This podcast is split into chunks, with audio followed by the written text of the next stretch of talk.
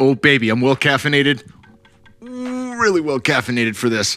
Not quite Macho Man Randy Savage caffeinated, but I am pretty fucking caffeinated. I went to decaf, half calf two days ago, full decaf yesterday, and I was like, today I got a lot. I got to do ads. Got a fit for service meeting. Got my heaviest lift of the week. Let me ramp it back up a notch. So I went with full calf, and I'm on my second cup, and it feels good. It feels actually feels it feels good, not jittery. Like if you come off for too long, the first cup back, you're kind of like, oh fuck. I remember I came off 30 all caffeine for 35 days. The last time my wife and I drank ayahuasca, and uh, we were out at Soltara, fantastic journey. And the first time I had decaf, I thought I was gonna fucking lose my mind. It was like, oh shit, all right, slow down the breathing. I started going to, to the Huberman vagal breathing system. I was like, in through the nose, exhale as slowly as possible, at least get a two to one ratio there. If I get a three to one ratio, anywho.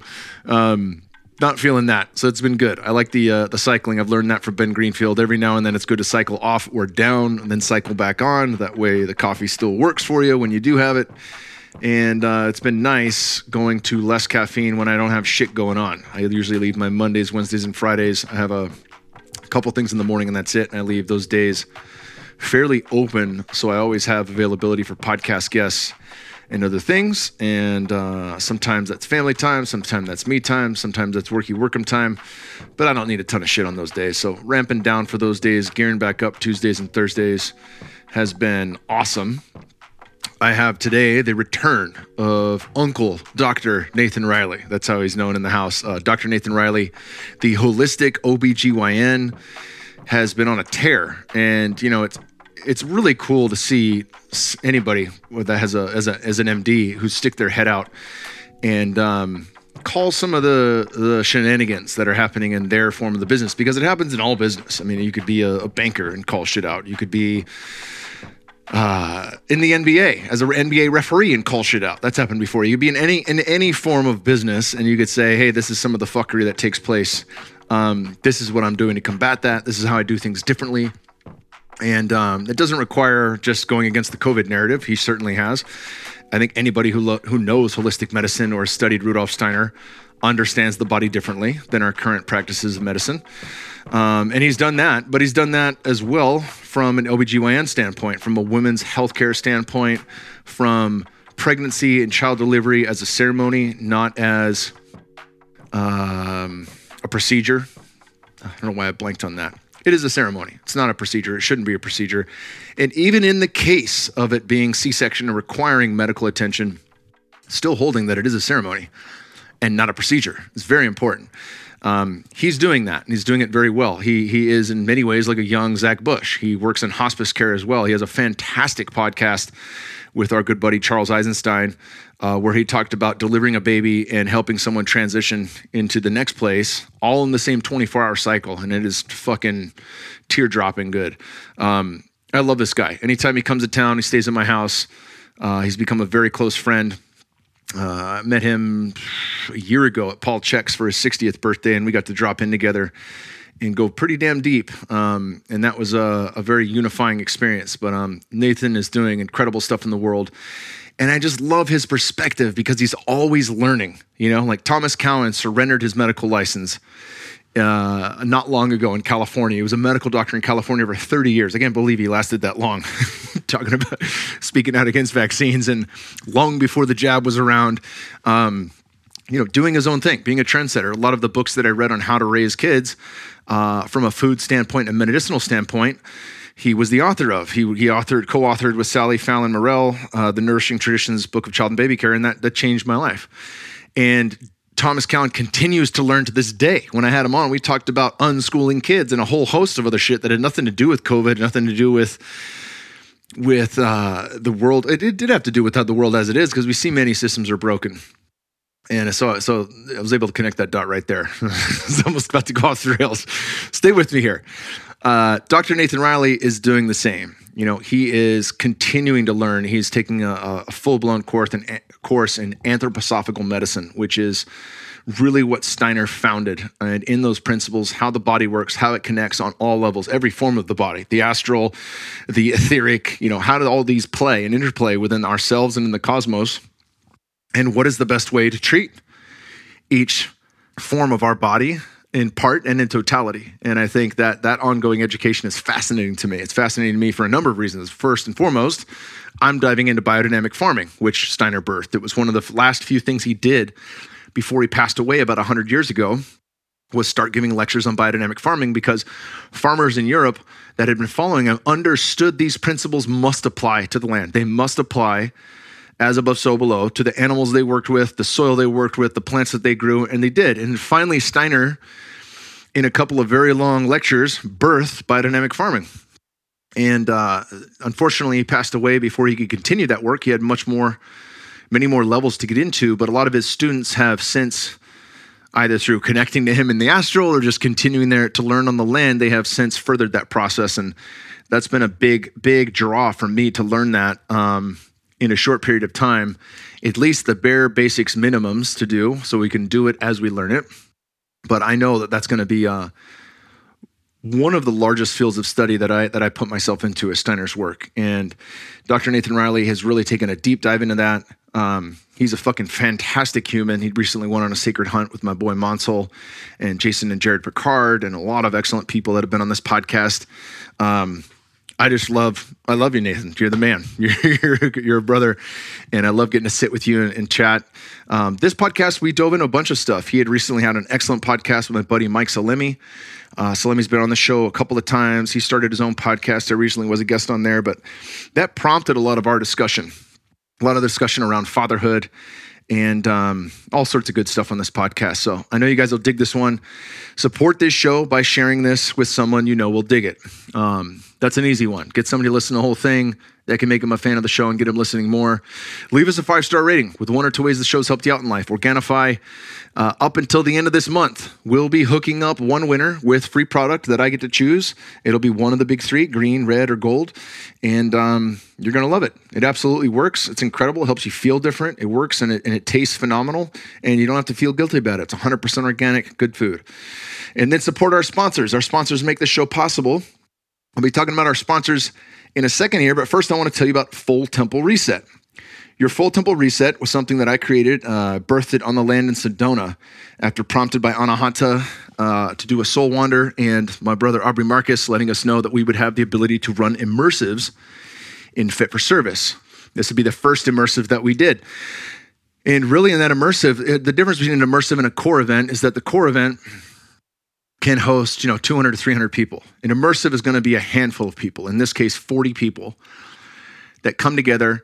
And rather than me just teaching this shit, I wanted to do it, right? I talk about this on the podcast with Aubrey and the team. It's not enough to know, we must do. One of my favorite quotes from, from Bruce Lee.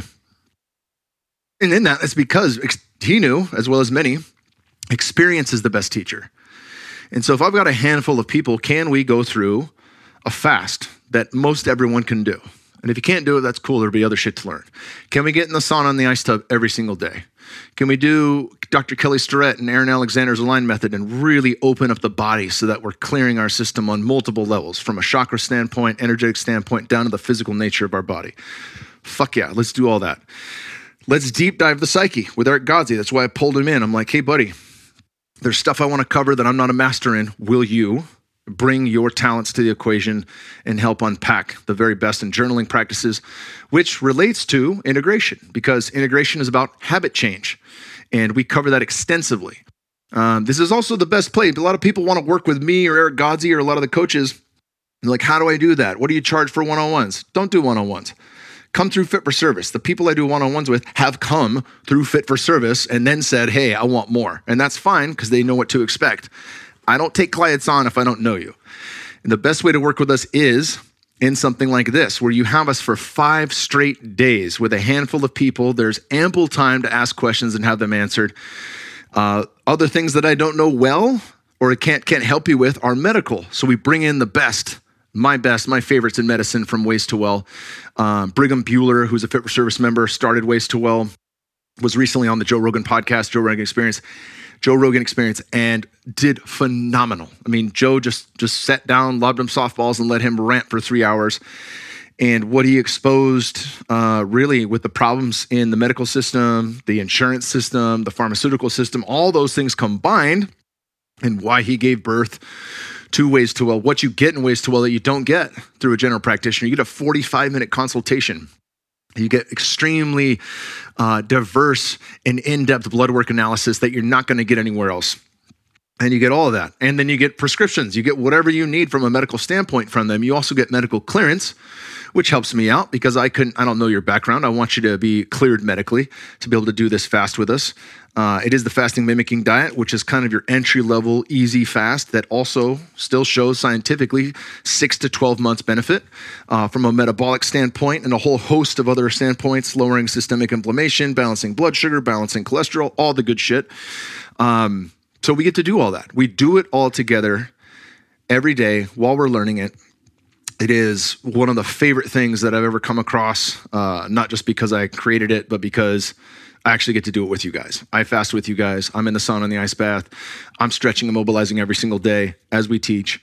And um, anytime you go through a challenging experience together, that tends to bond people. That's why the greatest thing that's come from Fit for Service has been the communities that have been built. Next year, also aside from Full Temple Reset, which will be January 25th through the 29th, we'll link to that in the show notes. We also have gone back to the year long program for Fit for Service. And in this year long program, we're going to go through piece by piece the Song of Solomon, the fourfold Song of Solomon, which we talked about on uh, last week's episode. If you haven't listened to that one and you're like, ah, fit for service, whatever that, listen to that episode. We really break down what we're going to teach next year there's a lot of giveaways in terms of the knowledge there and the fields of study, who we're learning this from and where you can go to find them.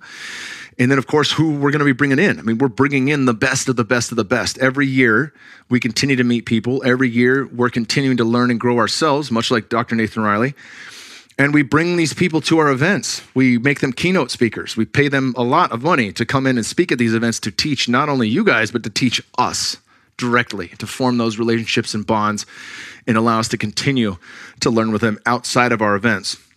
And um, that's been, you know, exceptional. It's been one of mo- my most favorite things is that as a student first and a teacher second, I get to continue to learn, continue to grow. And we do that with you guys. And as we do that, we create a container that is greater than the sum of its parts. Meaning, when you come to Fit for Service, if you are to stay for the year long event, you can do nothing but transform. You can do nothing but change. You can do nothing but grow and learn. And you get to do it with an, a lot of amazing people side by side. So I hope to see you guys there at Full Temple Reset on the 25th of January. And I most certainly hope to see you guys enrolled in Fit for Service for the year long event next year. Check it out, uh, fitforservice.com. We'll link to all this stuff in the show notes. And last but not least, support our sponsors. They make this show possible. I love these guys. Um, and I've handpicked every single one of them. If I have not, my team has sent them to me. I've tried them first and then said, yes, this is dope. It's worth having. A lot of these sponsors have been with me for a very long time. The first we've got today is, is from Nick Bloom and Brian Eddings. Uh, Nick Bloom, I met at Full Temple Reset. Awesome dude. He created a tequila, Desnuda Organic Tequila, which is the cleanest, best tasting premium tequila on the market. Uh, these guys launched this in January of 2022 when they selfishly wanted a tequila that didn't leave them feeling terrible after a night of drinking and a spirit that fit into their health and wellness lifestyle. Out of necessity, they created Desnuda, which means naked. Their blue Weber agave plants have been organically grown in Jalisco's Amatitán region for seven years. Desnuda is a certified USDA organic and GMO and additive free, meaning zero pesticides, zero herbicides for seven long years.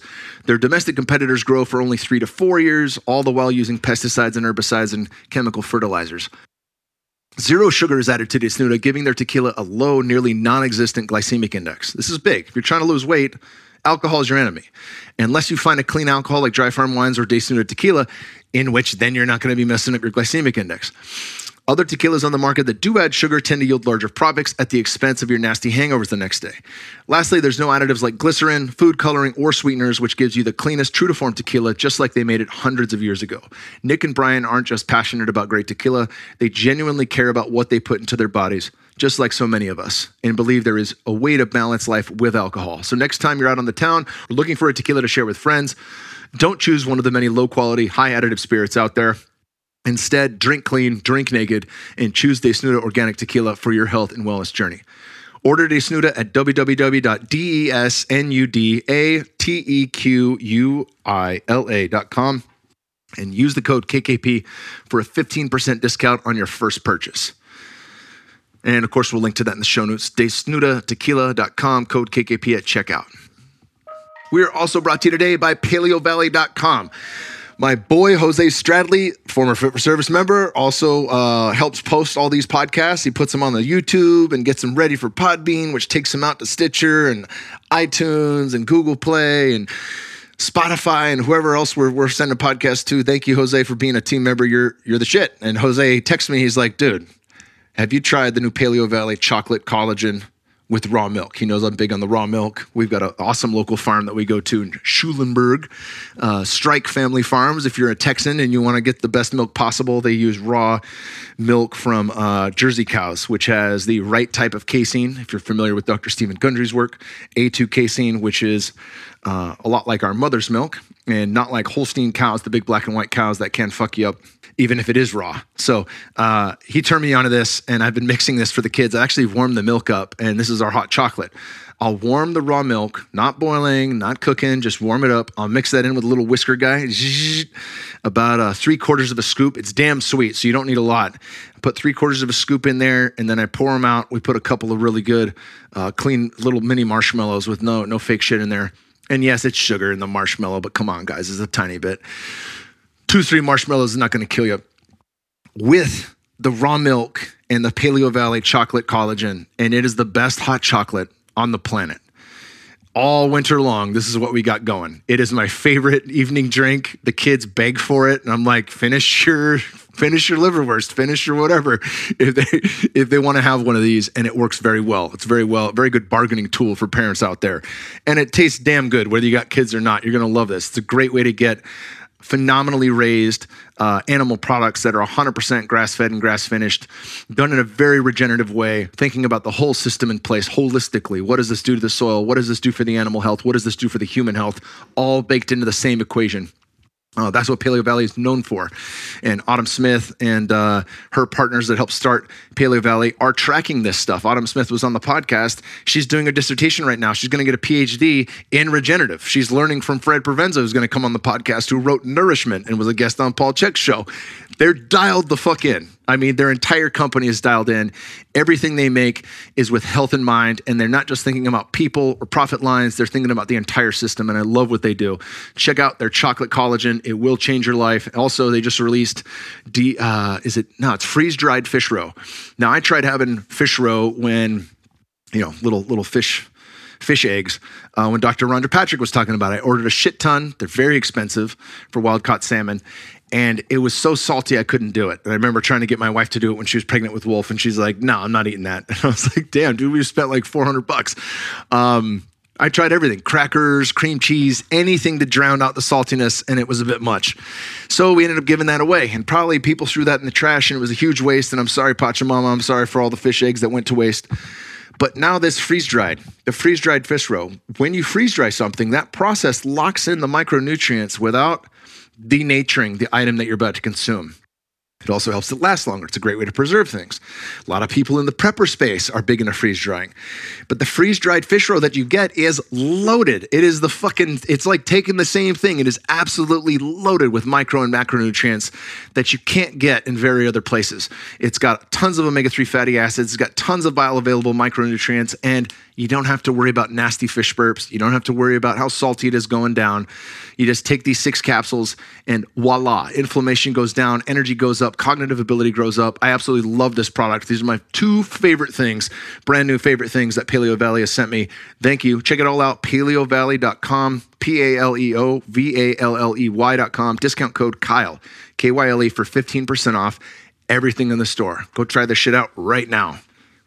We're also brought to you by my homies at Bioptimizers. Did you know that your natural ability to digest food declines with age? This is because your body produces fewer enzymes, which are the proteins responsible for digesting food. Fewer enzymes means more difficulty digesting food. This is especially true if you cook your food because cooking kills enzymes. This is why you may have digestion problems even after a healthy meal. Your body just can't produce enough enzymes to get the job done. This is where supplementing with a high quality enzyme supplement can be a huge help. I personally recommend Masszymes by Bioptimizers. It's a best in class supplement loaded with full spectrum enzymes for digesting proteins, starches, sugars, fibers, and fats. Taking Masszymes daily helps to top off your enzyme levels and replace the enzymes your body is no longer producing, which means you'll be able to eat all sorts of delicious foods and digest them quickly and effortlessly. After you start taking Masszymes, you may notice that you no longer feel bloated after meals and that your belly feels flatter. And if you have leaky gut, Masszymes could reduce gut irritation and help you absorb more nutrients. If you want freedom back from your food, especially during the holiday season, try Masszymes risk-free and experience yourself for yourself the magic of high quality enzymes. For an exclusive offer for my listeners, just go to masszymes.com slash Kyle Kingsbury y'all are the best at making the longest URLs. Don't worry, y'all. This is in the show notes. That's just how it sounds. www.masszymes.com slash Kyle Kingsbury. And make sure to enter the coupon code Kingsbury10. That's 10 to receive 10% discount on your entire order. Just remember Kingsbury10 after you click the link in the show notes and uh, get hooked up. These guys are the best. They make digestion easy and fun. And last but not least, we're brought to you by my longest, one of my longest sponsors, Organifi.com slash KKP. These guys are incredible. They've been a huge supporter of the podcast. Uh, they are supporting the podcast really well right now, especially because they're giving you guys free stuff. All you got to do is leave a podcast review on iTunes or Spotify or any of the major ones and say one or two ways the show's helped you out in life. Also, leave your at such and such handle. Uh, means you have to have a social media account. I know that's the devil, Bobby. Um, but leave us your Twitter handle, your, your Instagram handle, your Facebook handle, and then we can reach out to you to get you your product. So, do that. One or two ways the show's helped you out in life. And I'm going to send you one of my favorite products. It's either going to be the Organifi Green, which is a phenomenal balancing adaptogenic tea with less than three grams of carbohydrates. It tastes incredible. It's a great way to get your greens if you don't like eating greens. It's got ashwagandha, a fat clinical dose of ashwagandha, and a whole host of other things moringa, many superfoods brought together that normally are pretty bitter and don't taste great. And yet they've mastered the way this tastes, and it's not going to leave you feeling sluggish or giving you a carb overload. It's just going to help you switch on. It's a fantastic thing to pair if you're like me on a caffeinated day and you need to balance and slow it down. This helps open up the periphery and get you back to your center while remaining calm and alert. Fantastic stuff. That's the greens. It's one of my favorite. The red is an excellent pre workout, pre bedroom. Uh, it's also a great thing if you've got a sweet tooth and you're like, fuck, man, I kind of want a piece of fruit, but I'm going low carb have a glass of the red. It knocks out your sweet tooth. It helps build nitric oxide levels in the body, which is great for opening up vasodilation in the body, sending critical nutrients and oxygen where it needs to go, whether that's to your stuff downstairs or to your muscles or to your brain. The body's intelligence will direct that Organifi red juice is incredible. And like I said, the Organifi gold is phenomenal for helping you unwind. It's got 300 milligrams of lemon balm extract, which is amazing for helping you chill. It's not going to knock you out, so I don't have to take this right before bed. It's good right before bed, but I like taking it in the evening. Sometimes I'll have it uh, right when I get home from work and I need to switch gears from having a work, work, work mentality into a slow down and play with the kids mentality make a little gold, shift gears. Now, cool, I'm in a calm and centered state, and we can go about the rest of the evening's activities before winding down and going to bed. You're going to get one of those three. They are incredible. Um, this company's incredible. Like I said, I've had Drew Canole on, the CEO and founder. Um, just amazing guys and gals that work with them. Everyone that I've met over at Paul Chek's events is always incredible, and I always enjoy my time with them. Uh, Organifi.com slash KKP. Use code KKP for 20% off everything in the store. And please look at the giant list of supplements these guys have created. They've created many, many great products. I only touch on a few here in these uh, in these ad reads, but they have a suite of amazing gear Check it all out, Organifi.com slash KKP. And without further ado, my brother, Dr. Nathan Riley. well, I feel um, I'm excited, but I'm also like more. It's kind of an interesting feeling to prepare it because it's been the first time where I've had many podcasts in a row.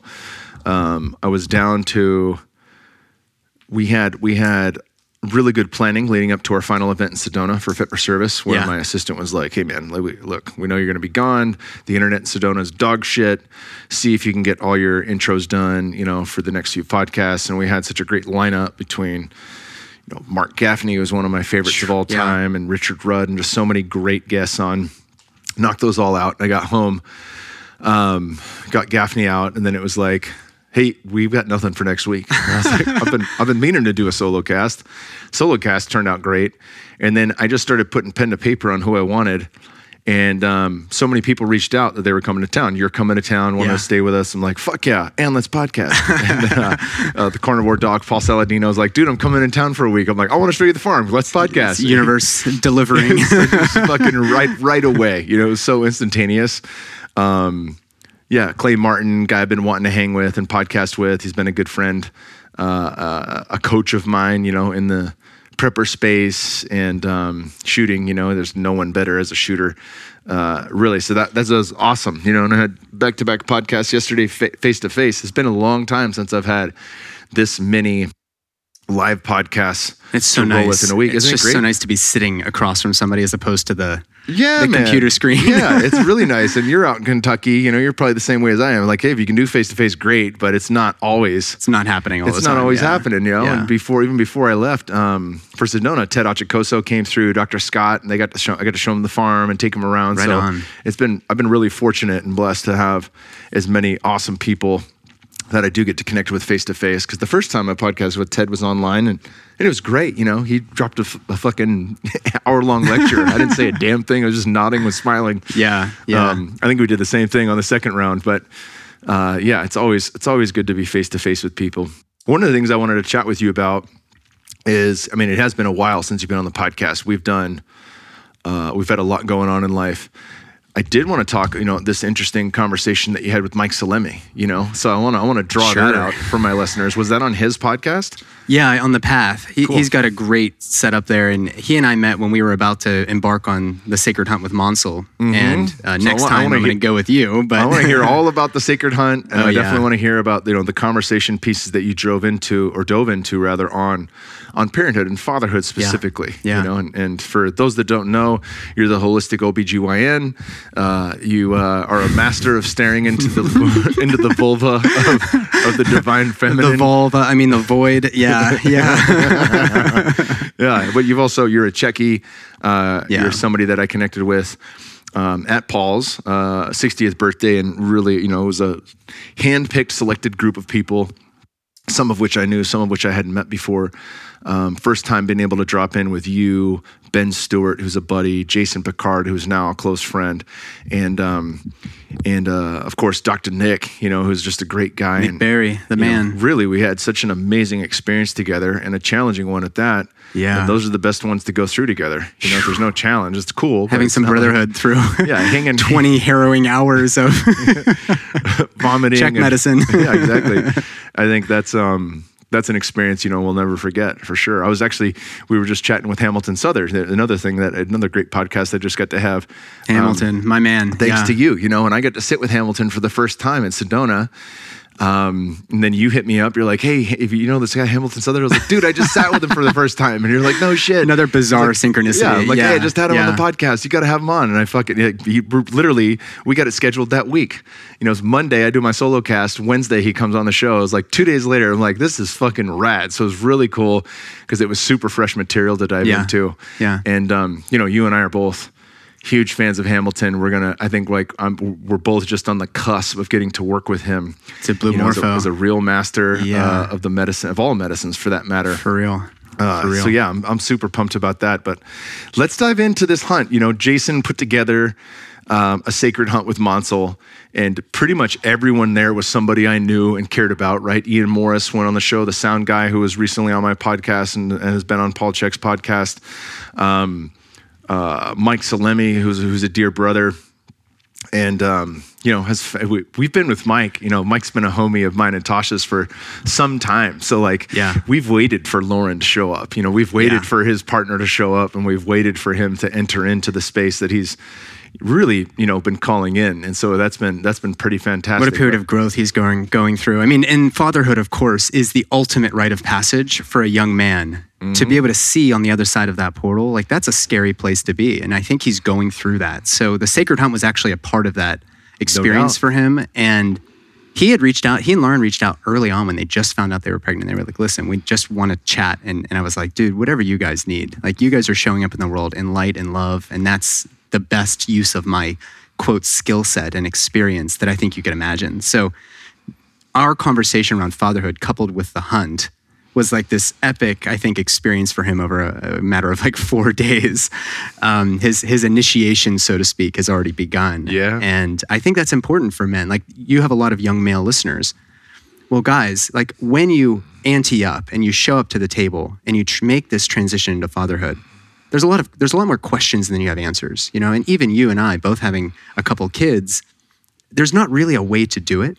But his big question was like, how do I support Lauren through this? And I was like, brother, you- you're talking to the right guy. He's asking the right questions, right? the right answer- questions. the right questions. Yeah, yeah, It would be very different if I was a, a women's health specialist and I'd sat with so many births. Like it's been a thousand plus births now, a thousand plus deaths as well. And so the two of these combine into a really beautiful, they can combine into a really beautiful synchronistic way to view any rite of passage. And I think fatherhood is is one of those things. So so Mike and I had a really rich conversation on his podcast. We really talked about how to support a woman, and, and we'll get into that. But I do think it'd be fun to talk a little bit about the hunt because that was yeah, my fuck very yeah. No, no, first please, brother, experience. please. I, yeah. it's so dope because I'm so pissed that I didn't get to go. It was the exact same uh, week that that I was in Sedona, and I was like, Jason. It could be any other week. Like if you if you tell me far enough in advance, I can move Sedona's dates if it's before we announce them, right? Like Yeah. if it's 2023 and you've got dates in mind, tell me now because I'll move that so I won't miss this Yeah. fucking sacred Yeah. hunt with all my homies. You know, like I meet great people on the sacred hunts. Nate Smith, Yeah. one of my very close friends that I've met on the hunt. Uh, I brought Eric Vaughn in, who who who was on one of the sacred hunts, one of the first ones we did, and, uh, and the very first one I did was with the carnivore dog Paul Saladino, who's a, a dear brother, and that's when I got to meet Mansal for the first time. So Yeah. I've got some lifelong friends that Oh I've met in these experiences. Yeah. That said, I've never done one where it was curated with everyone that I know and care about. Yeah. you know, so I was like, I don't want to miss that, Jason. like, I'll I give know. you one fucking pass, but if you do this annually, which you're gonna, Yeah. I had better damn sure be on that list every fucking hunt after this, right? I felt bad. I was like, oh my God. It was literally the day before. You were like, dude, let me know when you're to do it. The next day, Picard texts me and he's like, do you want to come and do a hunt with me? And I was like, yes, let me talk to Kyle too. And you were like, dude, I'm going to be in Sedona. Like it just, the universe did not, You guys not needed to do one without me. Maybe. Yeah. Yeah. So the, the, my experience on the hunt was having a shot at a deer and missing three times, which you was guys doing uh, bow or rifle? rifle. Okay. so I had never. Re- I mean, I'd shot like 22 rifles and whatnot. I'd shot a uh, a 30 six once. It was an old wooden Remington, similar to the gun actually I Yeah. used on the hunt, which was interesting. And um, my biggest uh, fear, so to speak, my biggest apprehension was when I see, and I told you this, when I see the deer in the sights, am I going to be able to pull the trigger? When I got there, we had already done mushrooms. We we had already done the sacrament, and it was the next morning where I was dialed in, I was ready, and I had it was like 100 yards in. The deer offered herself to me. And I pulled the trigger, but before I pulled the trigger, I thought, I love you and I'm going to kill you. Thank you for offering yourself up to me. That was the experience. That was the medicine for me. And of course I missed. And then I missed again and I missed again. And the medicine for me was like, oh, you you owe out of respect to this animal, you owe them the the gift of practicing and honing your skills with a rifle. Like that to me was like, oh, respect me. And and so when we part of the sacred hunt is you do a little bit of medicine on this beautiful piece of old Comanche territory. And in that ceremony, I had asked, you know, it's always important when you go into a ceremony, as you know, to set intentions, to really dial in what, what are my what are my what's the set and what's the setting? The, the set is your mindset. What are your intentions? How are you going into this experience? You're not running away from something. You actually want to go deeper. And I had asked, what is the role or what is the purpose of the heart? And three things came to me patience, reverence, and presence. And while it was in a very challenging journey, because I provided my own medicine for this, and it was such a great experience that Mansal's actually asked me to provide it going forward, which was like the greatest honor ever. He was like, "This, the intentions put into these this medicine is what's missing from my hunt," and everybody there had like a, a totally heart opening experience. There's a lot of Shakti, there's a lot of feminine energy, which I think is an important part of our conversation around parenthood as well. But what um, came to me, was a very hard experience for me at first, was respect me, motherfucker. That came through loud and clear. And I don't know if that was from the deer, if it was from, you know, Gaia, Mother Earth herself, Mhm. but it was very humbling. And then sure enough, this deer's like, come and get me. Like I'm here for you. I, I am offering myself to you and I missed. So there's there's medicine in that. And the sacred hunt for me, as I'm sure it is for many people, is it, it shouldn't necessarily be like, I'm gonna go and kill a deer. Yes, that's the the the goal. You want to come back with organ meats and all of that. But the medicine I needed there was to get to be confronted by this matter of respecting the animal and also honoring the fact that this is just the way this goes. Yeah. And she had offered herself to me. And there was some deep medicine there. And I came back, I came back a better person. Not to speak for Mike, but Mike had, you know, connection with his future son, Luca. And he, and this was just after a two hour conversation we had. Well, multiple hours, but two hour podcast conversation about how to support Lauren and how to how to show up for the the arrival of this little boy that is going to call him dad for the rest of his life. I think the the rite of passage of hunting for Mike and being on the hunt. And by the way, we saw like a couple animals the entire weekend. It was a very very sparse, you know, opportunity. Um, but that but that confrontation by the feminine, I think, is actually at the heart of of what we as dads need to do. You need to be willing to just hold space, and that's the role of the masculine. You're the sides of the mountain, and as you know with Tosh, and I know with my wife Stephanie, they are the force of nature. They are the current that's going to erode the sides of the mountain. They are the dust storms over Black Rock City when you see an aerial view. The feminine is going to whip and and just traverse the plane, and it is the job of the masculine to hold that container. Have you ever heard Aubrey's uh, poem, A Man is a Mountain? Yes, it's a great poem. It brings me to tears every time I read it. Yeah. Yeah. Yeah, I think that's a perfect way. I've actually given that poem to a couple people who are going to get married because we as men don't have these rites of passage. And I actually think Mansal and I have, have grown close in a very short period of time because that was what he was confronted by. As a man, what is my job here? And your job as the masculine is to hold space and to allow the feminine to blossom into whatever the feminine is going to be. Birth is the ultimate rite of passage in the sense that I would say orgasm gets you pretty darn close to God. And I'm not talking about ejaculation, I'm talking about that transcendent experience through orgasm. Birth is the ultimate. You are, you are one with the divine for that moment in time, which is why so many women describe that as I am emerging as a new person. Like I am standing in my sovereignty and womanhood and I'm roaring. That is the opportunity. So if we can honor that in childbirth, that is actually the role of the man. That is the role. That is your first job as the as the father of this baby is to leave this process undisturbed, honor this this transcendent experience, and to then to continue holding space thereafter in helping to guide this little kiddo to become a responsible man himself. So this weekend was pretty powerful. Yeah. yeah.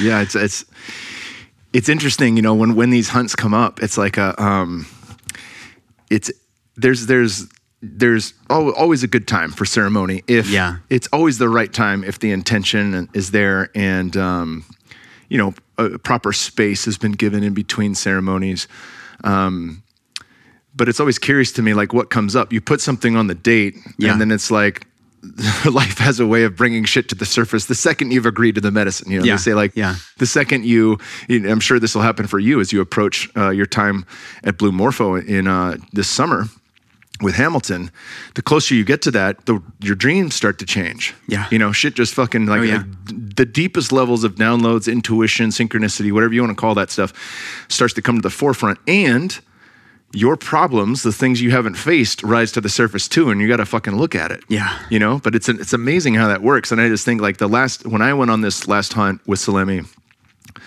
there was a ton he had to release uh, from a kambo experience with one of our dear friends, you know, who who who went to the hospital, and like I was I still had a ton to work through uh, with my dark night of the soul that had Yeah. not been alchemized Yeah. at all, and I was being tortured, you know, on this journey. And then I the only thing that grounded me was helping Mike, you know, grounding into that experience that Mike had a lot to release, and so I helped him with with a uh, Hape, and then I looked at Mansal and was like, I can serve no one else. You got to do this, bud. And so that was that was the only thing that kept me on earth there Yeah. was helping Mike. But I, I you know that that experience, you know, we had we had done kambo as a way to prepare for the hunt, and um, you know, uh, I don't want to call it a fluke because it is a little bit more, as we've learned, a little bit more prominent than we'd like to imagine. But kambo can fuck people up. Yeah. you know, if they're Yeah. not if they if they don't have the right if they don't have the right history proper for that, you know, and especially with with um I don't want to dive too much into the medical nature of, of how that can go awry, but if you look into it, it can. You know, this is a deep, hard fucking learning experience Yeah. for Mike and for myself.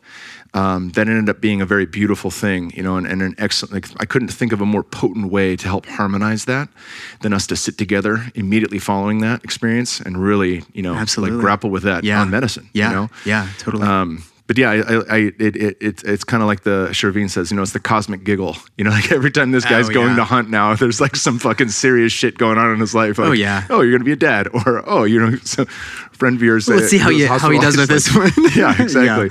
Yeah.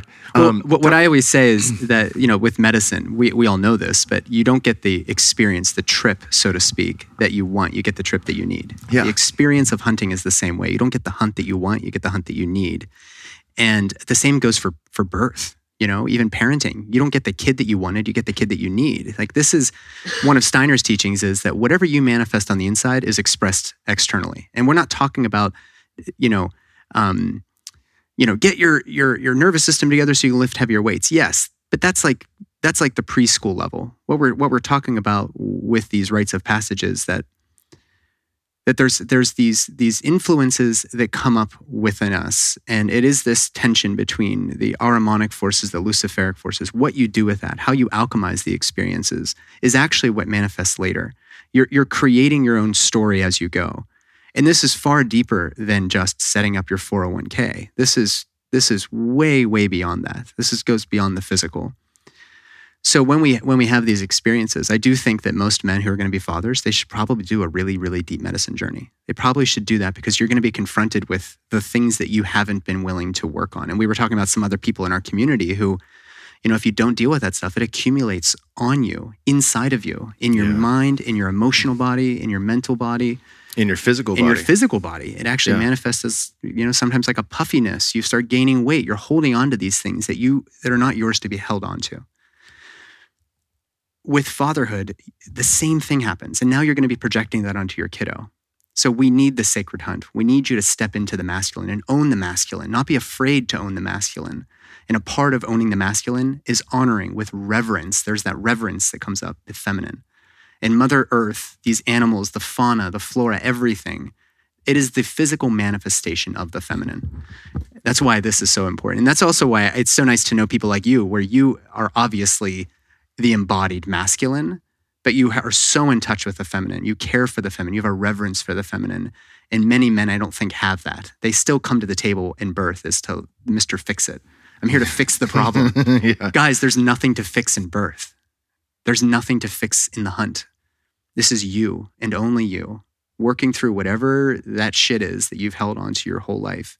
If you don't do it, your little kid is going to see you as the as a as a um, a flawed person, as opposed to they see right you. fucking through Right it too. There's no you. way to hide Yeah, what you're feeling. There's no way to hide uh, what you're expressing, and the way you see that is through this amazing little mirror that's right in front of you. yeah. What what a, Because they will what show up teacher. and like, why is my son yelling so much? Oh, fuck, Fuck You me. know, no, I did that. Oh my god, I did that. yeah, yeah. yeah, Yeah.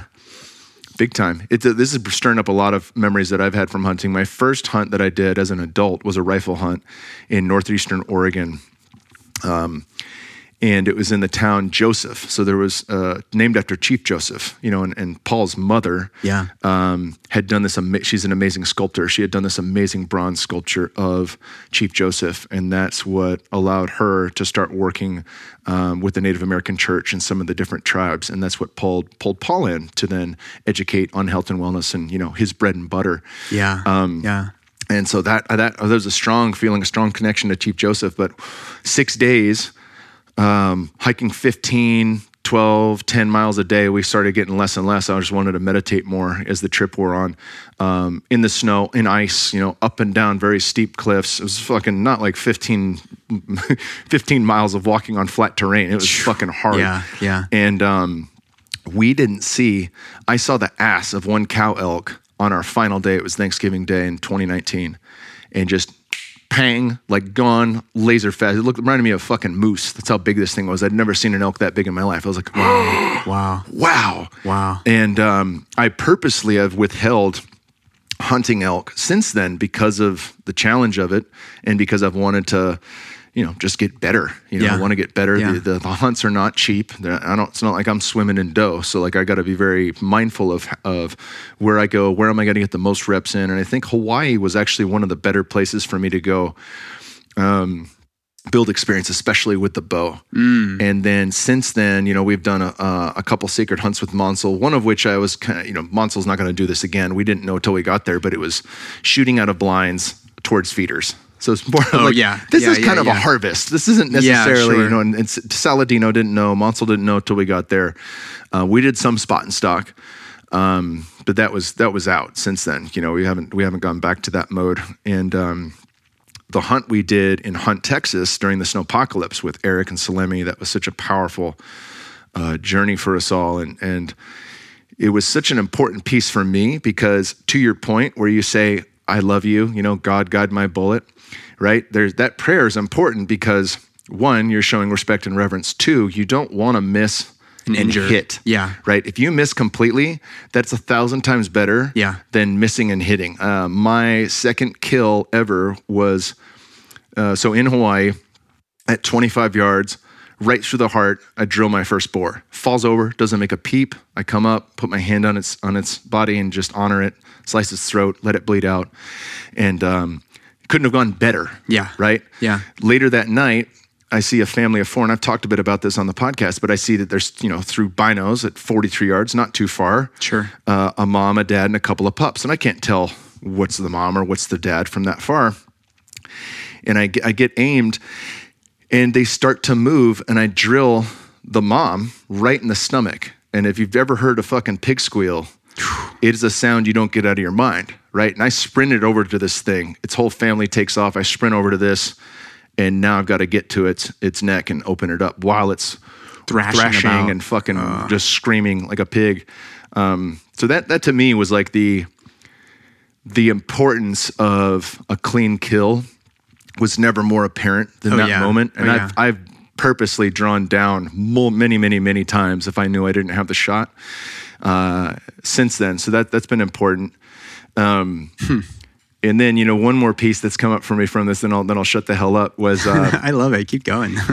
when I did the, when we had this final sacred hunt, it was with a rifle and it was for Aoudad. And um, like I said, I had really struggled in my journey, and we came back um, to our little house, and I was pretty not in the mood to do it anymore. You know, I was just like, I'm fucking done. And Yeah. it reminded me of fights where I kind of questioned myself in the locker room, like, what the fuck am I doing here? And I think a lot of fighters will admit that at some point in their career, they ask themselves that. what am I doing? as you're walking to the cage or some point, you're just like, what am I doing? Why did I say yes to this? you Yeah, know? yeah. And I'm questioning everything and and I just would start wrapping my hands, you know, and I'd just start jumping rope and I'd just start shadow boxing. I'd go through the motions until I wanted to do it. Yeah. And so, you know, after the the journey, it was a Saturday afternoon. I just started going through the motions. I laced up my boots, started tying them real slow, mopey as shit. Put my you know clothes back on. Um, got paired up with our guide, who's an exceptional guide, and we went out. And uh, same thing, same prayer. I love you so much. Great Spirit, please guide this bullet. Yeah. And I shoot over the back of the entire herd oh yeah. right? So they scatter, and now we've got a search on 1,500 acres. it took me five five laps, but through all that spot and stock and walking, it really became. It had to become clear what the uh, what I why I was there. And each hunt is different, right? You know, so I'd had hunts where I was supporting my family or supporting the tribe, and I'd say, you know, immediately these questions start coming up. Why am I here? And I'd say to to support my family, and you're like, no, you're not. You can fucking buy food at Whole Foods, dude. You you got a stocked freezer. You're not here to support your family. And I was like, oh shit. well, if it ain't that, what is it? You know, and I'm still walking and looking and just fucking the mind games. You know, like, uh, um, I'm here to support the tribe. I'm here to support, you know, my, my friends and family, the people that I'm gonna I'm gonna share this with. Nope, that's not it. Let's try And again. It, finally came to a point where I started connecting to the energy of death itself, like the energy of Kali and the necessity um, of death to have life. Like there is no life without death. It sounds fucking cliche, but I had to come to terms with that in a way where I said to myself, I will participate in killing something for the sheer act of participating in death, for the renewal of life. Right? We eat the mm. dead body, we consume the most alive, closest to living bodies, the most closest Yeah. to living plants yeah. and fruits. And the more alive they are, the better it is for us. Absolutely. Right? The more dead it is and shelf stable it is, the less good it is for us. Right? So can I take something that was living and and through my will end its life with the sole purpose of renewing life in me and those that I love? And once I said yes to that, once I said yes to death, fucking he stops me. He goes, They're at 200 yards. And I was like, I mean, it was it was so That's it. instantaneous. Yeah. It was so fucking secret. I was like, what the fuck? Like the timing of that through all the walking, once it clicked, and the feeling was one of when I fought, there were times where like I really tapped into, I'm gonna fucking destroy you. I don't even if I win or lose, you're Yeah. gonna be fucked up from this fight. And I did very well when I fought that way. I wasn't angry, but it was like there's like a ruthless, I'm here to fucking annihilate you and nothing else. Yeah. When I had that, I'd win, sometimes very quickly. When I had the, you know, I want to be the best version of myself and I get my ass beat, you know, Yeah. many Yeah. times. Yeah. Um, and so I, I, I likened it to that experience, and I was like, I'm here to fuck this guy up, and I will honor you and love you, and use nose to tail, and use as much of your body as I can, and the rest of you will be recycled back to Pachamama. But I'm here to fuck you up. Yeah. And the second I took that, pow, perfect Yeah. shot, walked it down, and I remember talking this animal down, which is another, you know, just an amazing experience where you, I feel like Beastmaster in a hunt, where I can literally connect to that animal hmm. and slow it down and say you don't need to run and just start taking deep breaths with it and really settle it and center it and calm it and come into Like reassuring it. yeah like it's okay i'm going to guide you doing what great. you do in hospice Yeah. i'm going to guide you to the other side and it's going to be okay Yeah. it's going to be beautiful i got you you know so like i am now the hospice care doctor that's going to guide this animal through death Right. and Right. just really slowing down and loving that animal and giving it that energy and breathing with it. And I remember taking the last breath with that animal that it took.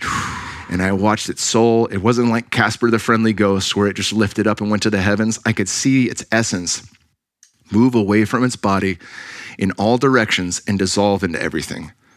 I have something to add to that.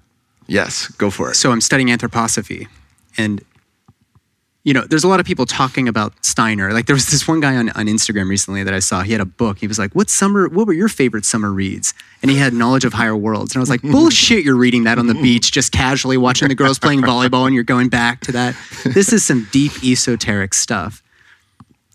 And in that study, first off, I want to say to your point about death, there's no real initiation unless death is on the line. There has to be some actual threat, which is why you get that catecholamine surge as the hunter, the same catecholamine surge that the deer experiences when it's hit. Blood starts pumping faster. That's part of the reason the deer can run, but also it kills them faster. Like when that threat is there, that's a real initiation. So I want to add that, and and I also want to draw on a little bit of anthroposophy in in anthroposophic medicine, which for those who don't know, Steiner, he was a 18th into I'm sorry 19th into 20th century um, spiritual scientist is what he would call himself. But he started off in the in the rigid scientific community in Germany at the time, and through his study and understanding of the Eastern philosophies, he came up with a more um, a more uh, comprehensive, integrative view of the human experience. There was the physical, there's the etheric, there's the astral, and the I. And between the physical and the etheric is where you get the, the thinking body. Between the etheric and astral, you get the, the feeling body. And then between the astral and the I, you get the, the, um, the spiritual, the, the consciousness. That's where all of that emerges. So, in the study of anthroposophic medicine, which is one of his three big bodies of work, and by the way, this guy gave like 6,000 lectures over 10 years. I mean, Wrote 118 channeling books. Yeah. some from somewhere. Like this was deep, very intelligent stuff that wouldn't make sense unless you dedicated your life to studying it. So I'm very new to this, but I'm starting to put pieces together in these rites of passage. And after this hunt, it occurred to me in studying plants, if you watch a plant grow, you know, there's roots below, there's this, this plant growing above. And as the plant gets bigger, the leaves on the, on the bottom fall away. And you get this etheric force, which is pulling the plant, as opposed to a strictly mineral body being grown from nutrients in the soil. Yes, that's a part of it. But Steiner would say instead of us thinking, how large is the hand going to grow? Perhaps there's already the framework for the hand, and the hand stops growing when it reaches its maximum potential. It's a very, very different way to look at it with the same outcome. You still get a big hand with all of five fingers. So, the exercise that you can consider when you think about this animal is imagine you're standing on the circumference of a circle and you're looking at the radius of the circle, the dead center. As that circle moves far further away, just imagine that the circle is now getting further and further away. The, the arch, the, the circumference of the circle is getting bigger and bigger. What if that point goes to infinity? You end up with a horizontal horizon. What if it goes beyond infinity? This is abstract, but there's the only, the only way that we can really make sense of life and death is if we just conceptualize it. So now you've reached infinity, you have, you have a horizontal line. Beyond infinity, the, the circle starts to reflect on itself. And what was outside, or what was inside, becomes outside, and what was outside becomes inside. So when you look at a plant and you consider the soil line, that horizon, what you're seeing is this etheric force is pulling the plant above. And as the plant dies, it becomes more mineral, and this etheric force is released in every direction. We're not talking about just into space in different directions. We are talking about in every direction simultaneously. That is the life force that we, that we so desperately crave to understand. And there's a lamentation in our society because we're so stuck in this reductive model of what life and death is supposed to mean. But that etheric force is what separates a plant from a rock. And we know that there's something there. We just don't have the language because of Descartes and Francis Bacon and all these guys who, you know, in to their credit, they came around near the high Middle Ages when we were just coming out of the witch hunts which was the most di- diabolical, you know, uh, atrocious thing that perhaps our human civilization has ever gone through. You could argue that, you know, whatever World War II and World War One were bad. If you've heard like you know Dan Carlin's you know uh, hardcore history, yes, terrible times. But we're talking about the the systematic hunting of women and children, which I can get to later because there's a fascinating piece of history there.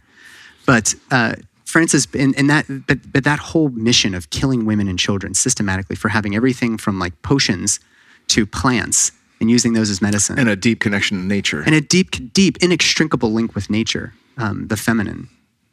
They were, they were pushing back against the church and state who had reduced us to merely this physical thing. So they were like, okay, church, we're going to push back on that because we want to cut into bodies. And once we can separate the spirit and the mind from the body, now we can dissect. Then we can understand the lymphatics and the cardiovascular system, et cetera. But that is carried forth such that we are now lamenting as a society what we know to be true, which is that there's more to this than just the physical body of the human being. And when you sit with an animal that's dying, you feel something different. So, where's our, our medical reductive explanation of that? There isn't one, which is why I find anthroposophy so, it's like, an, it's like optimistic for me because it's validating the thing that you felt with that animal. That's really, really important in birth and death and everything in between. But the ceremony around death, paying attention, reassuring the animal, you're going to be okay, you're doing great. Because there's a privilege to dying for yeah. an animal, for a human. This is Stephen Jenkinson's talked quite a bit about this. The privilege of dying, if you can honor that, if you can have reverence for that, and patience and presence with dying, you start to become validated. And that optimism, I think, is what we really need in a world that is devoid of optimism because everybody's lamenting is this it? Is this it? What was that, that line from uh, the, the Green Knight? Yeah, is this all there is? Yeah. What, what else? what there else ought there be? Ought there be? Yeah. I mean, yeah. that's that's it right there. That's why that was so impactful that's the fucking background on my computer. I know. office it's like a hundred, a hundred little images. Hundred of those little guys. Yeah. What so, else ought there be? Yeah that it by, by the way for people who haven't seen the green knight um, it is a highly metaphorical you know uh, tale of a guy from from the king arthur lineage Um, but it's done in a way where it's it's it, it could not be more apropos for the game that we play in Yeah. consciousness. This uh, Yeah, and cosmic it's- giggle. Yeah, and as Paul Paul says, you know, it's it's Maya is not the illusion; it's the Yes. illusion. It's the grand illusion, and it's the fucking greatest game ever created, right? And there's a strong sense that I got. I know Aubrey and Gazi did a great series on um, the game of life, and and really used video game analogies to break that down. But that's one of the reasons I gave up video games was. A, I loved them. B, I was spending so much time playing them. But in my fight career, I realized in my pie chart, I wasn't good enough at fighting to play video games in between. Daniel Cormier did that all the time. He was a fucking world champion, Yeah, right? Like yeah, he had a yeah. decent pedigree in wrestling that allowed him to do that and still have fun Yeah. and still be a dad. I did not. And that's where my education really began. Um, and that's where I really set aside video games. But later on in the ceremony, I realized, like, oh, the reason I have distaste for it now is because it's a game within the game, right? Like, and I never appreciated that. You play Grand Theft Auto or something like that, and it's like, go on this dopey side mission, the game within the game. And I'm like, fuck all that. I want to beat the game. Yeah. I want to be better at the game. I don't want to play the fucking side game, the stupid little shit in there. It doesn't mean I don't like volleyball Sure. or or pickleball or other sports and things like that, or even just you know we're back into boxing and jujitsu now. Those are all games within the game, but they utilize the human machine, Yeah. and that's the big difference, Right. Right. Right. Um, And I think that they're those are games within the game that leave us more whole than when we started. Video games do not. Hmm. You know, and I, I, I think about that. You know, like the what gr- the Green Knight is really pointing to. You know, in in uh, um, w- you know, spoiler alert. what it's really pointing to is the definition. You know, the, what what what's actually happening there when the guy gives himself is he you know he has that question Yeah. you know, is Yeah. this all there is? You What know, else ought there be? What else ought there be, right? Yeah. And it's just that fucking end of the movie. You know, you're just like, wow, what? wow, yeah, Yeah. Yeah. Yeah. I mean, this is really, you know, Tosh and I were talking for quite, quite some time last night about the, uh, there's a lot of grief in our society. And I think part of it is that we've reduced everything to like red and blue, guns or no guns, gay or straight, whatever. Like there's just, we reduce it to these simple little things that don't get at the actual thing that we're all craving which is goes beyond connection. It goes it, it goes into a space where we want to know ourselves so much better. And these like sort of hot topics, these buzzwords that are being floated around, you can't really like when you're on that hunt, you're not thinking about politics. You're not thinking about anything. You're just there. You're just present. How often in life are we just present with something? And you know I, I keep bringing birth and death up because that's the two things I, I know best. And I and I also know the least about you know it's like the more doors you open it's like 10 more doors and you're like all right let's try door number two over here. And you go through there and then there's 15 more doors. You just keep going deeper. But that's actually I think what we are grieving in society is you know you're a dad when you when you saw your little girl for the first time and she's you know or, or bear. I mean you see these like they're seeing you with different eyes. And if you consider it that a seed has the potential to grow into literally anything, there's the ultimate potential in this seed that grows into an oak tree. You know, an acorn. We've got like a million acorns I have to rake up when I get home because we have this giant oak tree that's got to be 100 feet tall right behind our garage. And I think every single one of these acorns has the potential to become this incredibly beautiful, magnificent tree. Well, inside of a, the womb, when the sperm and egg meet and this little embryo develops, it's two cells that has the potential to be everything. It could be anything. Your, your child could be anything that you can ever imagine, way beyond your imagination. This is where that infinity point goes beyond infinity. So as you go grow through your childhood, we're watching our kids grow up. These little kids have the absolute potential. They have the infinite potential. They are sort of God embodied. And then our, our society sort of like narrows that down. We become myopic about what the goals are, what you have to get into college, you have to start a bank account, whatever. And that potential becomes, you know, more and more constricted. How many boxes can we put on you? Yeah, yeah. How many how many boxes can we put in you? How many how many check marks can we give you? Gold stars can we give you? It becomes this this sort of productivity piece. And I think that we as a society are lamenting that because we've lost ritual and ceremony around everything, especially the two rites of passage that are ubiquitous for all of us. You may not want to go hunting. You may not want to go and harvest a cow on, you know, out in Lockhart. But if you have a baby, you're going through this rite of passage. Can we use presence, patience, and reverence to honor this and actually start to change what's going on within in order to see external change without. As above, so below. As below, so above. This is where the work is. And I don't see a lot of that happening in our society, which is why I think we're all part of the reason. The other reason is we're not birthing through love, but I can get into that because that's another theory that I'm developing. And um, if we could get back to that, would we would we see this lamentation, this grief that we're all experiencing? Would we start to see that fade away? And then we're actually better at this. Have you? I mean, the way out, the way out of anything is right through it, right? Right. Like there's a kid's book. Uh, we're going on a bear hunt. Yeah. It's going to be a beautiful day. Uh oh, a forest, a deep, dark forest. We can't go over it. We can't go under it. Oh no, we got to go through it. Right through it. Stumble, trip, stumble, trip, stumble, trip. This is a fucking great book, and Yeah. it's highly repetitive, which kids love. Um, but that's that's the case. No matter what obstacle they come against, oh no, we got to go through it. Is the medicine? You Yeah. can't go over it. You can't go under it. Can't go around it. You got to go through it. And uh, Martin Prechtel wrote The Smell of Rain and Dust. He's several, he's a phenomenal medicine man and author. And um, in The Smell of Rain on Dust, he talks about the loss of humanity's ability to grieve and how important grief is by feeling it and going through it and honoring the grief. And, and there's so much to grief right now. Um, Marc Gafni, fucking phenomenal, Yeah. phenomenal It was a great podcast. Um, thank you, brother. Yeah, he's got so much more in the zeitgeist he's releasing right now. That's like the kitchen sink. It's akin to what Paul's doing. Yeah. Paul's about to release the kitchen sink of his knowledge, and it'll be in a set. You know, same Yeah. thing with with Gafni. Um, but Gafni talks about the shameplex.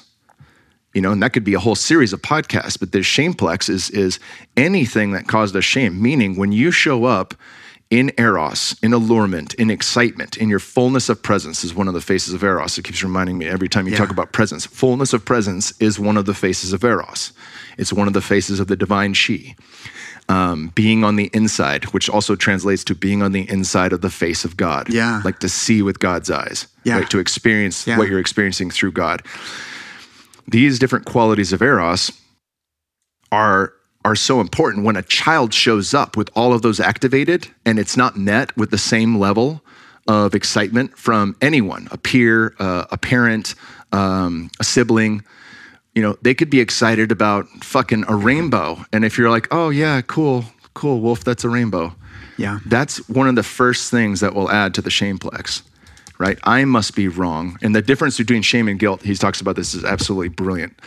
Um, guilt to to a in, in part can be a beneficial thing. It's where we take ownership of something we've done in a way in which we've harmed someone else or ourselves and that guilt can be used as a catalyst for alchemy to be a better person. Shame is different. Shame isn't i did something wrong. It's i am wrong. I'm not it's not i did I'm, i did i didn't do a good I thing. am It's, wrong. i am wrong. I mm-hmm. am not good. I am bad.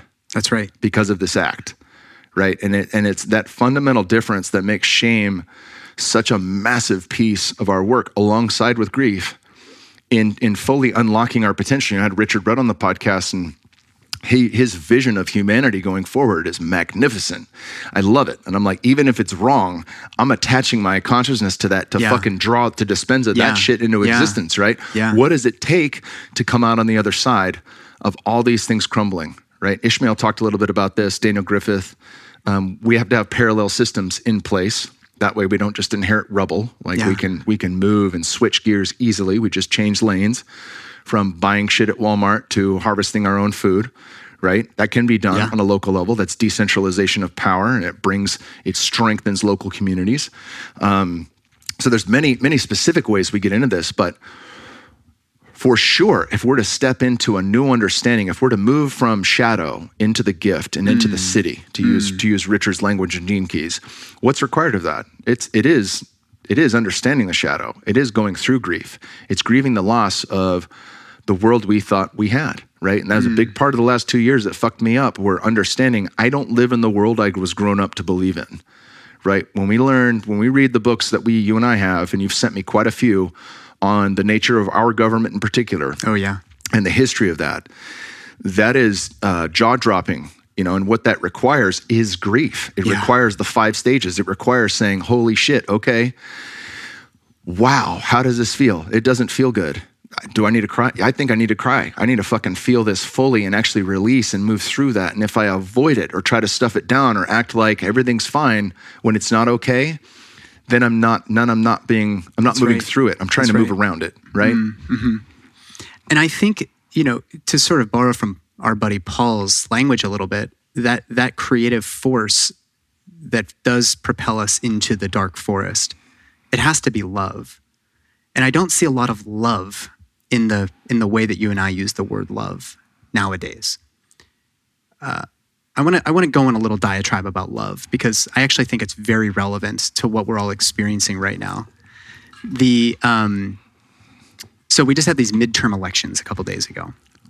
My mother and her husband worked at the polls. It was like a 16-hour day for them. It was it was gnarly, you know, and they got people coming in that are yelling at them from both sides. They're all everybody's uh, up in arms about, you know, potential election fraud and I mean there's just so much just division, right?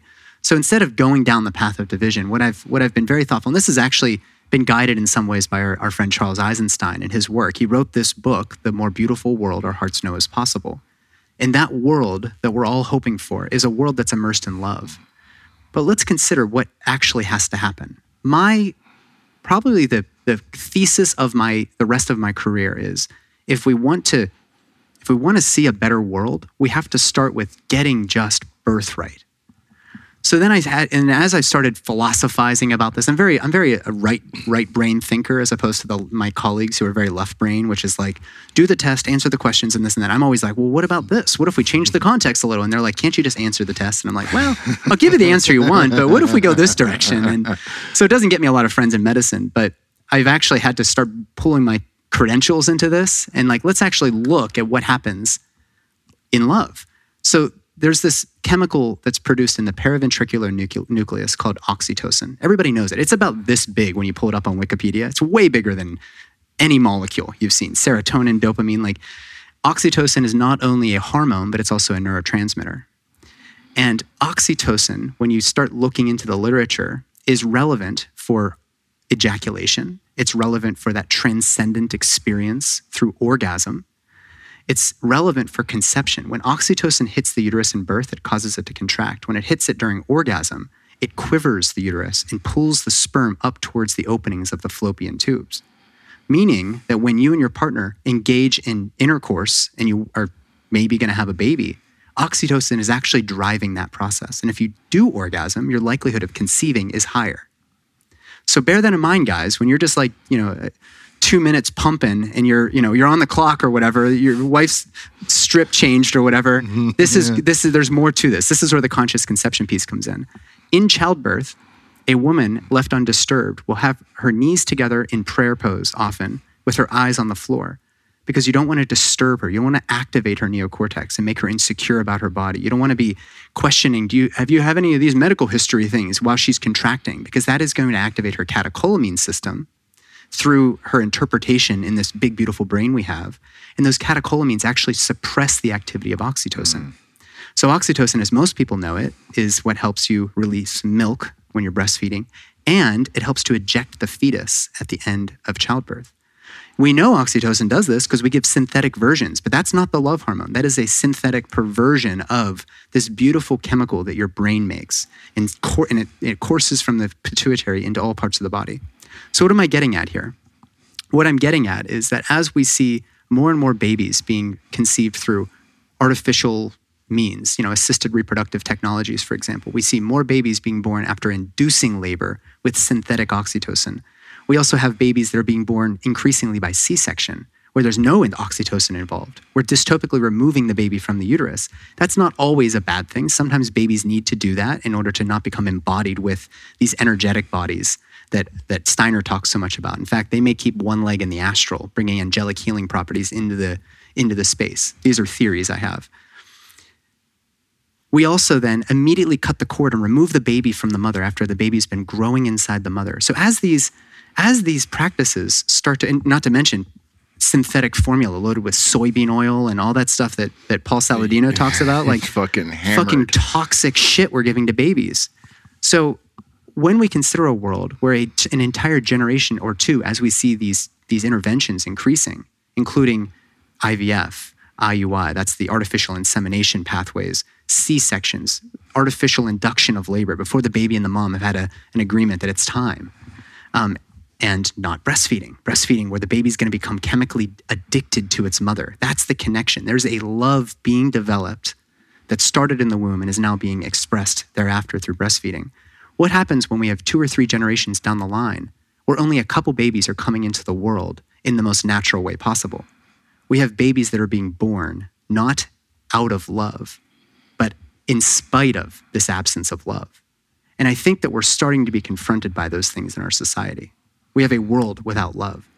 And that's not the world that we're all, our hearts know is possible. Yeah. So if we can't, if we want to figure out all of this stuff in our government and whatnot, and we can't get birthright, I don't, I don't see us getting anywhere. I actually think we're, we're running ourselves into the ground faster than we know. Yeah, that's massive. I love that. That that it. You know, you look to the root cause, right? Yeah. You understand Yeah. holistic Yeah. medicine and, and how the body works. You want to find the root. You don't want to do patchwork. Yeah. and that most certainly would be the starting place. You know, what happened, and you know, different great thinkers have gone through this. Stanislav Grof talked about, you know, like the first Absolutely. trauma is birth, Right. And Those that perinatal trauma, matrices. exactly, Yeah. brother, Yeah. exactly, right. So you think through that, and then how. Where is the work in alignment? Because there's so many people who weren't breastfed, or so many people who were C-sectioned, or any of these things. Um, fairly certain. Actually, I'm not fairly certain. My mom got shot with pitocin. I think I shot right out on my own. Yeah, the story's right. Um, but so many people get pitocin, you know, which is like automatically forcing in hard contractions and really making it painful. And then you need an epidural because the pain is so strong Right. due to these contractions lasting way longer than they normally would. And and uh, You don't get the endor- endorphin response that you get with natural oxytocin. So you actually are causing them pain. Maybe you're giving them the love hormone. I don't believe you are with synthetics. But yeah, you're not getting the whole package of what this birth thing is, which is not a medical procedure. Like this is a, a rite of passage. We're bringing a baby into the world. Do we want to do that in love or do we want to do that in spite of love? Have you have you heard of more people? One thing you know, as you're, you're mentioning this, I've heard of a rise in free births. Yes, and, home that- births. Yeah, Yeah, and home yeah. births and free births, and you know, having. I understand it's not for everyone uh, from a medical standpoint, but having had Wolf in our home as opposed to Bear at Stanford, the the, the difference is so night and day. It's like if we ever have a third, there will there will we will never have a kid in a hospital again Yeah. unless unless we're rushing there. But if you've got a guy like you on scene, you don't have to rush to the Now I'm hospital. traveling everywhere you doing can- this, You can do the damn thing right from our home, and then that would still be a more beautiful Yeah. experience if we had to go a C-section uh, from the house, and then you're in the comfort of your own bed. There's a cleanup crew. There's all those things, and I think um, that to me is an optimized way of covering all the bases medically, but still making sure like you have. Uh, expert care, and expert level of comfort. Yeah. But the free birth, I was like, oh shit, you guys, you guys didn't even have. Like, I was talking to one of my neighbors no evacuation plan. No, no doctor called. You know, he's like he knew an ER to go to if it got nasty. Trusting in the process. trusting in the process. You know, and then no experience. It's not like these guys had. You know, they didn't even have a fucking doula or a midwife. and I was Sure, like, sure. wow, That's power, wow, that's yeah. next level. You know, but that that is the initiation, and they have one of the healthiest, most awesome kids I've ever met. You know, Yeah. just just a phenomenal family. You know the the root. So this word midwife, I'm gonna I'm, I'm gonna challenge the notion that women were always caring for women in childbirth because I don't think it was quite the way that we describe it now. The original births were really free births. The midwife, which in in in, in um, Greek obstetrics with an X, actually means to stand opposed to. So the original role of a midwife, I, I presume, was that a woman, a midwife, what became to be known as a midwife, was actually standing guard so that a woman wasn't disturbed in birth. Maybe it's in a cave, maybe it's in a, a space in the woods, maybe it's in a little hut somewhere. Doesn't matter. But there was a woman on guard keeping anybody who just happened to be stumbling through away so that they didn't disturb this process because this is where that lioness is going to roar. But if we disturb it, if we activate, we're asking questions about, you know, you don't want your baby to die and all that type of stuff, that activates the catecholamines, which disrupts this process of birthing. One, one thing I think is also relevant to kind of draw back into the hunt is are you familiar with the Epic of Gilgamesh? Uh, briefly, there was a um, there was a series that I had watched that was animated online. I'm drawing a blank on the name of it now. Christian Pity turned me on to it. That was pretty brilliant. Dives Pretty into great. the Epic of Gilgamesh and I'll a few other things. But it's been like two years. I'll find it for you and send it to you. Yeah, do it. Maybe I'll link Do to it. the show notes. Um, but please dive into that. So like three three thousand BC, ancient Sumer, which which we now call Mesopotamia. This is like the earliest human, you know, written human history. This epic of Gilgamesh had all sorts of incredible stories. One story that really stuck out to me, and by the way, I've borrowed a lot of this language from a guy named Michel Odent, who is a general surgeon. He's 92 now. He's actually my 100th podcast episode. It's coming out in a few weeks. He's 92. He was a general surgeon in the 60s in Paris in a hospital where they had a maternity unit run by midwives, and he was the only surgeon on staff. So occasionally he'd be the guy called to do some sort of surgical heroics like C section. And since then, he's written more. I've read everything he's written. He sent me his entire box, like his entire collection signed. Wow. It's like a huge honor because he's kind of a hero to me, and um he's certainly a mentor. And uh, a lot of the language that I'm speaking about is comes. I'm I'm adapting his work to our modern crisis in maternity care.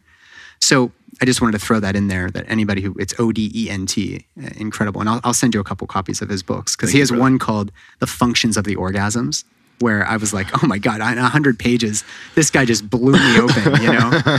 so, um, and he writes as much about the, the soil health and the ecology of our oceans and whatnot as he does about birth itself, you know? So, the Epic of Gilgamesh had one particular story, and it was about Enkidu, who was the wild man.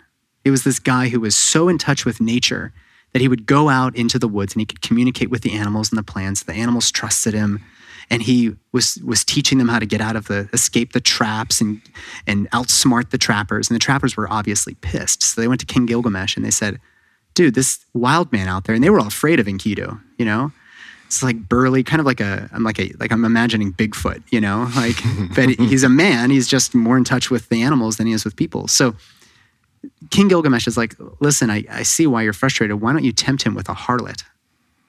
So they do. And in Enkidu lays with this harlot for seven days, six nights.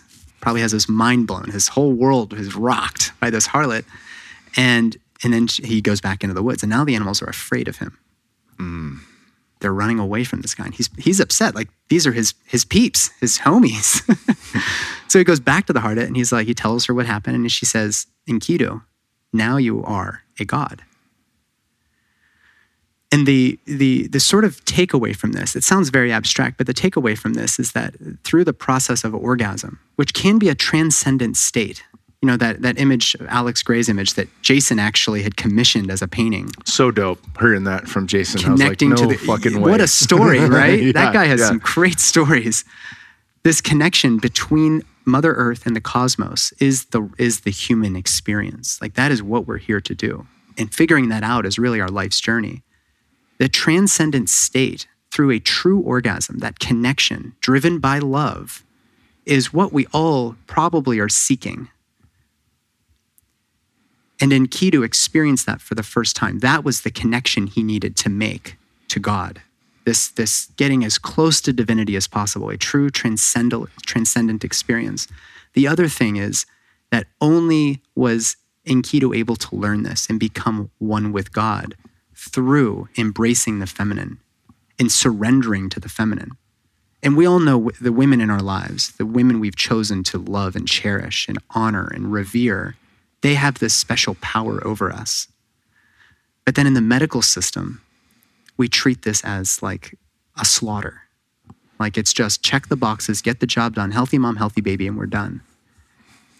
Back to that lamenting process. A lot of women, I think, are lamenting that this is not being honored as this sacred transformation that it always has been. So they're going off into the woods and having their babies undisturbed. If I was hmm. going to have a baby, I'd be having a free birth. And that's probably the most confronting thing an OBGYN can say. Yeah, yeah, absolutely. What else do we want to dive into? We're an hour in, and, and I'm, I'm we're just feel like we're just getting started. I know.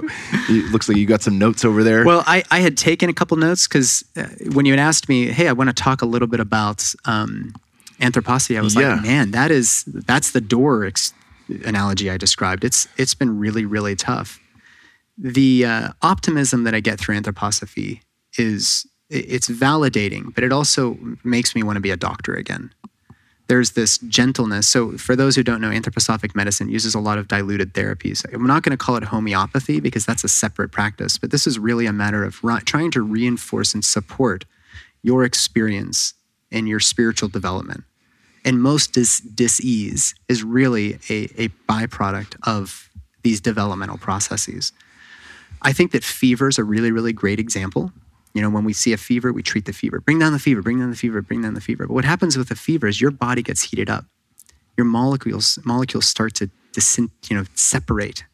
And you start to that those etheric forces start to rip you apart in every single direction, just like with a dying plant, just like with a dying animal. That happens at the end. So when we talk about a fever, sometimes fevers are functional, sometimes fevers are, are harmful. And if you're in a chronic state of inflammation and you're always in this slightly, you're just simmering your whole day, your whole life, you're going to be reaching this, this decay point. That de- the forces of decay are going to overwhelm the forces that are pulling you in every direction to your ultimate potential. Fever in children, we've seen this happen, right? A kid gets a fever. If you bring down that fever right away, you're actually inhibiting their development as a human. So anthroposophy says, how can we support a child through fever, or even an adult for that matter? And that would be like, hey, the fever is going to rise and then it's going to plateau. We can get the fever there to that plateau faster. So for a child with fever, you want to heat them up, mm. get them hotter, get them to that that that point. Well, maybe it's a 103 fever. They feel like shit, but that's not the point. They're going to feel like shit because they are growing. They're they're expanding. They're being pulled apart and when that fever eventually comes down, and then you can facilitate a gentle recovery using lemon compresses and things like that, as opposed to pharmaceuticals that are synthesized in some godless, sexless lab somewhere.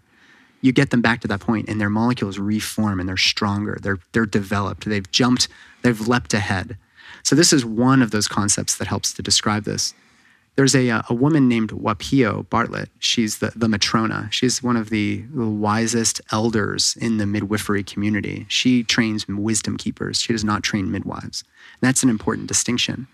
This woman, I, I just uh, met her this past year. She's one of the, my favorite new friends, and she described having had COVID a couple times. You know, just getting some viral something over this past couple years. In the last of those three times, she had to reconcile that she's dying. She was having that final conversation with God. In, in the words, again, of Stephen Jenkinson, that privilege to take your entire life story and to wrap it up and to take whatever you've learned through these initiations that come afterwards, which Steiner also describes in a book um, called the, the Human Experience from Birth, from Death, Between Death and Rebirth, something like that. These, these little passages you go through after you've died in the, in the earth school requires you to have a state of reverence. You have to be thinking about something bigger than yourself. If not, then your consciousness after the fact dulls. Mm. So the time when you're when you're starting to reach that point where you're starting to feel your molecules separating, that's when the work begins, where you're going to reconcile your faith, your spiritual beliefs, everything you've learned from me and everybody else in your life starts to be packaged up into this incredible um, it's an opportunity to carry your consciousness forward so that when you're reborn perhaps the following day, perhaps a thousand years from now. It doesn't matter because time really is irrelevant. This is the time to do that. So Whapio was going through this. And she, of course, survived because we were talking about it. But she said, I could feel the molecules separating. She was laying there talking to herself, which is just a reflection of God, as we know. She was going through this challenge and she could feel the molecules separating, like, I'm going, I'm going. And then, of course, after the fever resided, she came back in and now she's writing books and she's doing all this other shit. So the, the point of this of this story is that when we are confronted by something that seems as simple as a fever, the anthroposophist would say, well, hold on. Is this something to be treated? Is this a pathology? Or are we just helping you along on your spiritual development? And it may ultimately result in death. Sometimes kids die, but that's not what this is about. We treat every fever as if it's a disease. Another example I give that I've, I've been really uh, working through is that when we develop these autoimmune conditions, which seems to be almost sort of synonymous with being American now. Like everybody's got sick gut, their immune system's all out of whack, they're getting vaccines left and right that's just screwing them up further. They're eating toxic shit, glyphosates all over their food and whatnot. you're developing these autoimmune conditions. What do we do? We give you steroids and we give you synthetic immunosuppressive drugs. And we say, oh, you're fixed. Patchwork. Patchwork. the anthroposoph- anthroposophist would say, okay, let's think about how your life developed. For the first seven years, you had that first individuation where you really just have this life force. That's why the little babies are just like, they're just alive, you know? They don't have much of the astral, they don't have much of the feeling body yet, but they're thinking, they're processing, they're absorbing. After that first individuation, they get their teeth. That second individuation layers in the astral. That's where the that's where this thinking or the feeling aspect, this feeling body comes into play. They start expressing their preferences and emotions and whatnot. Seven years after that, you're now incorporating the I. The ego starts to develop in the adolescent period, 14 to 21. And it's not until age 28 that you're truly free. You're fully embodied. And of course, the etheric is being embodied through Stan Grof's perinatal matrices, coming out through the vagina, that, that chrysalis that you come out of, and you emerge as a butterfly. That's important work because you get embodied with that, with the, a little bit of the astral and and you've already been embodied with the etheric. That's why there is life in there. It's it's life. It may be more like a plant than a, a human, but it's life nonetheless. So during these individuation processes, which actually is a, a, big part of what Jason Picard is studying now through Arnie Mindell and um, this processing work, what happened during this initial 28 years that in, that prohibited the integration of the astral to the etheric or the I into the astral? And when you look forward at when women start to develop these autoimmune conditions, it's usually in their 20s and 30s. Mm. So something happened in the in, in our lack of supporting your individuation of these various spiritual bodies, these energetic bodies. So what we would do is say, okay, you have a poorly integrated I in the case of autoimmunity. Let's support the I using some of these very gentle remedies through phosphorus, for, through quartz, and they're diluted solutions, but they're not as diluted as homeopathy. They're like 20 to 1 kind of dilutions, as opposed to a million to one. Mm-hmm. And despite all of my skepticism and whatnot, people do so well by just supporting the I. And, and it's more complicated than just, here, take this pill. It's yeah. a whole process of work. But this is what I'm learning through anthroposophy, which is why I said this is so optimistic. Like this actually gives us something we can do as opposed to just treating you with surgery and pharmaceuticals, which is yeah. where we're at in, with medicine right now. Yeah, it's such a big one. It re- reminds me the first time we had. I don't even know if it was COVID. They, they didn't they hadn't named it then, but um, I did a solo cast, a New Year's episode um, in 2020. It was it, I got sick. Our whole family got sick December of uh, 2019. So it was right when things first started making their way stateside, and um, I've never had a cold like that in my life. I talked about it on the solo cast. It's a long time ago. Nobody's sure. fucking refreshed that. I sweat so profusely each night. Same with Bear. Tosh Tosh got it and just kicked its ass. She was pregnant with Wolf, so like her immune system was just like fuck off after two days, and she walked right through it. I had never been that sick in my life, uh, in my adult life, and um, but I, it felt ceremonial for mm. the first time, and a lot of large part of that was you know reading our friend Dr. Thomas Cowan's work and um, nourishing another traditions. anthroposophist. Exactly, yeah, reading yeah. nourishing traditions book of baby and child care, which I think is a must read for anybody um, who's trying to get pregnant or is pregnant or has young kids on natural remedies and like really what childhood illness is or ought to be, and um, as I started to apply that to myself, because we had applied that to Bear his yeah. whole childhood, you know, and he has done exceptionally well. He's never needed antibiotics. He's never needed any. He's never had a shot. He's never had any of that stuff. Yeah. Um, I think I gave him children's ibuprofen once when his fever was really high, and I was like, "That doesn't feel right." Yeah. And we went back to just letting him ride it out, and he he's been better and better through every cold. You know, kids are going to get sick. That's the way they're that's, actually that's learning learn. yeah. what he has in the yeah. environment, and yeah. that's how they grow from that. Right? There's no growth without resistance. Right. And so when these stressors come in, acute stressors, if you allow them to pass through that, that's going to be better. Now, for me, I had antibiotics fucking damn near every cold. Me too. Yeah. Right. And that did not bode Earaches, well for the microbiome. Pneumonias, exactly. Yeah. Exactly. Yeah. And so here was an opportunity as an adult for me to actually see if I can do this naturally. Yeah. And it was awesome. I had a decently high fever between 103 and 105 off and on, but it was eight days and I sweat so bad each night. You know, I'm shivering. I got blankets pulled up over me and I'd wake up with soaked sheets. I'd literally peel the bed every single morning and wash my sheets or have Tosh wash my sheets daily for eight days. One day it was so bad that um, I shit myself in bed. It was pure liquid, and I couldn't tell because the bed was so soaked. You know, and I just looked the next day as I was getting ready to take the sheets, and I saw that I had actually shit the bed and slept in it the whole night. Wow. Right. So it was that level of of my Yeah. body is fucking expelling. And it was Chr- Christmas Day. I laid down and uh, could could look through the periphery, but couldn't turn my head to watch the kids open presents. Wow. That's how fucked up I was. Wow. We had a five pound prime rib roast that I didn't have a single bite of. Oh my until God. like three days later. I mean, I was demolished. And and but going through that, you know, I, I never felt better. I felt I hadn't even had kambo at that point, and I was like, this was must be what kambo is like. Yeah.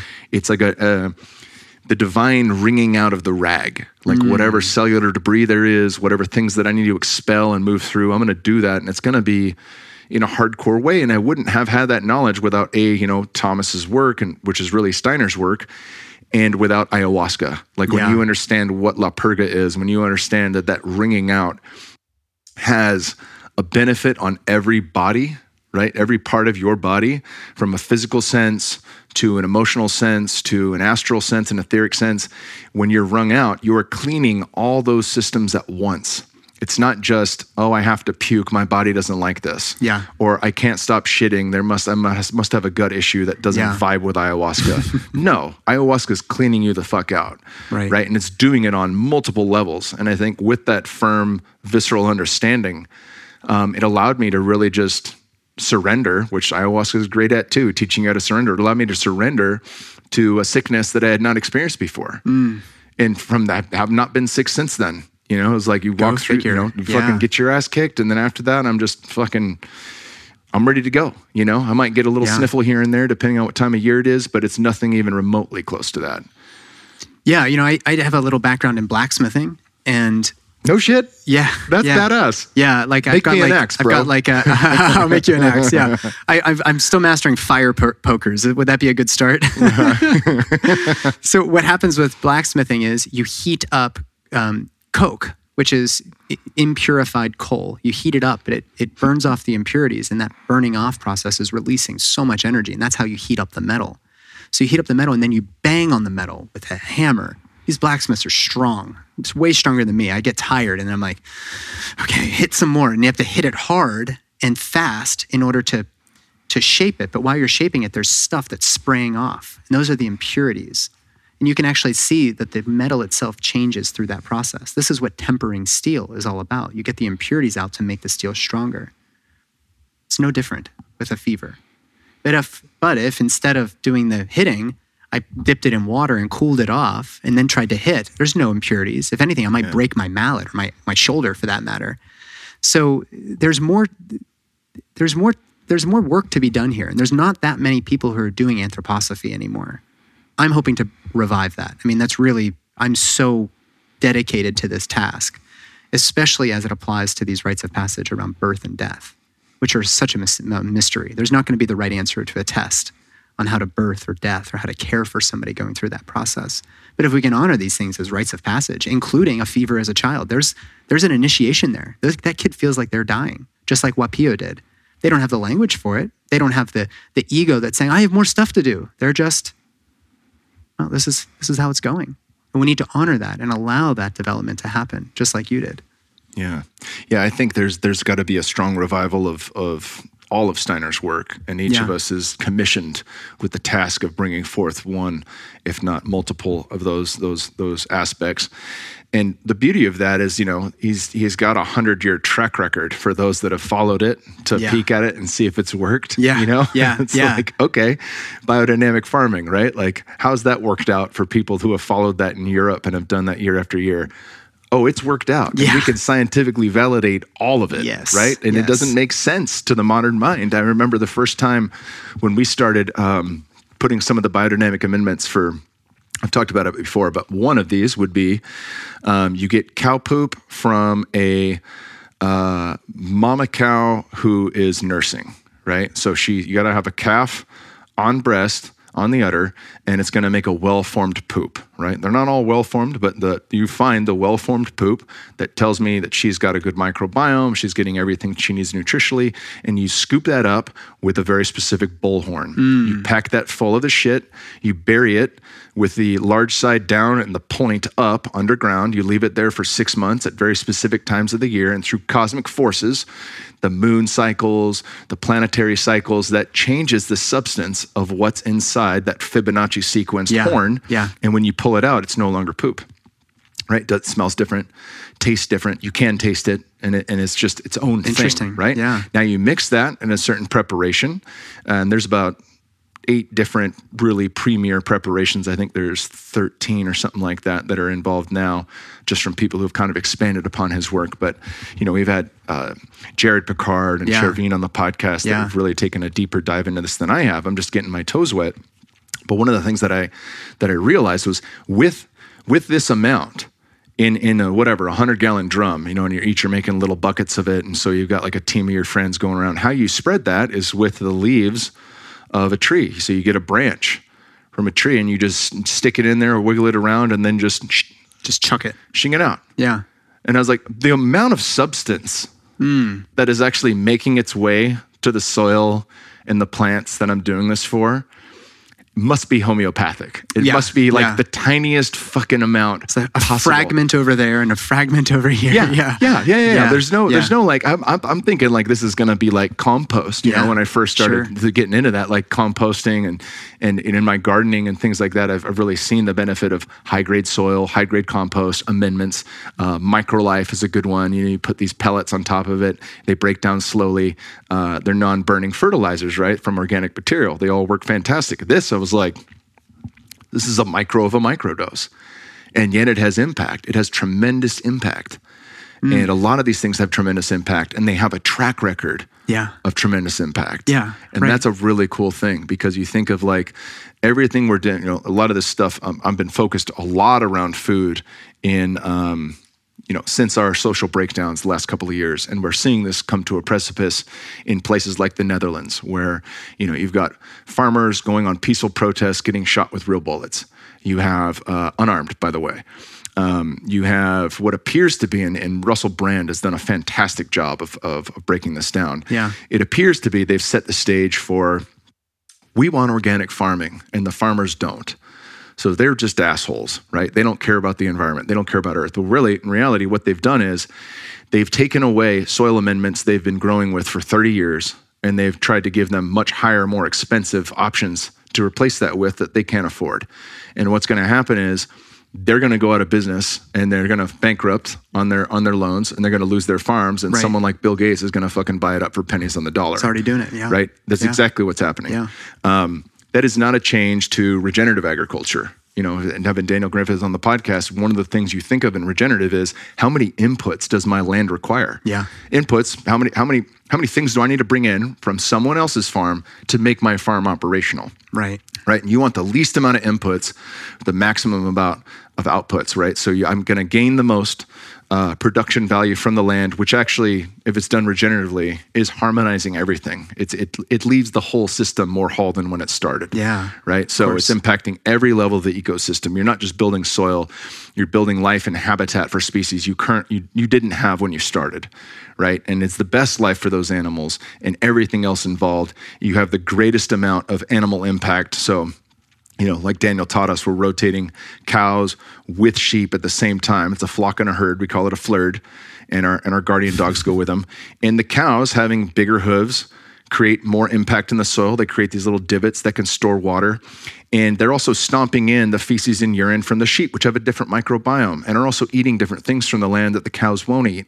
And in that combination together, which isn't a perfect combination, right? There's a million different ways to do this Yeah. in plant and animal husbandry, but as you do that, that begins to change the soil. It begins to create the sponge. It begins to add humus mm-hmm. back to it and make it a living thing, right? And you bring that harmony back, that makes the land fireproof. From we've seen this even at my dad's place when the fires were going on in Northern California. Admit a lot of houses burned by his. His five acres were untouched because he's been No regenerating the land for fucking Because twenty humus years. doesn't burn. Yeah. Yeah. and the trees are wet. Yeah. even in Northern California, right? They've held their water. Um, Jared Picard had a similar instance. You know, he lost a decent portion of his farm, but not where he was biodynamically farming. Yeah.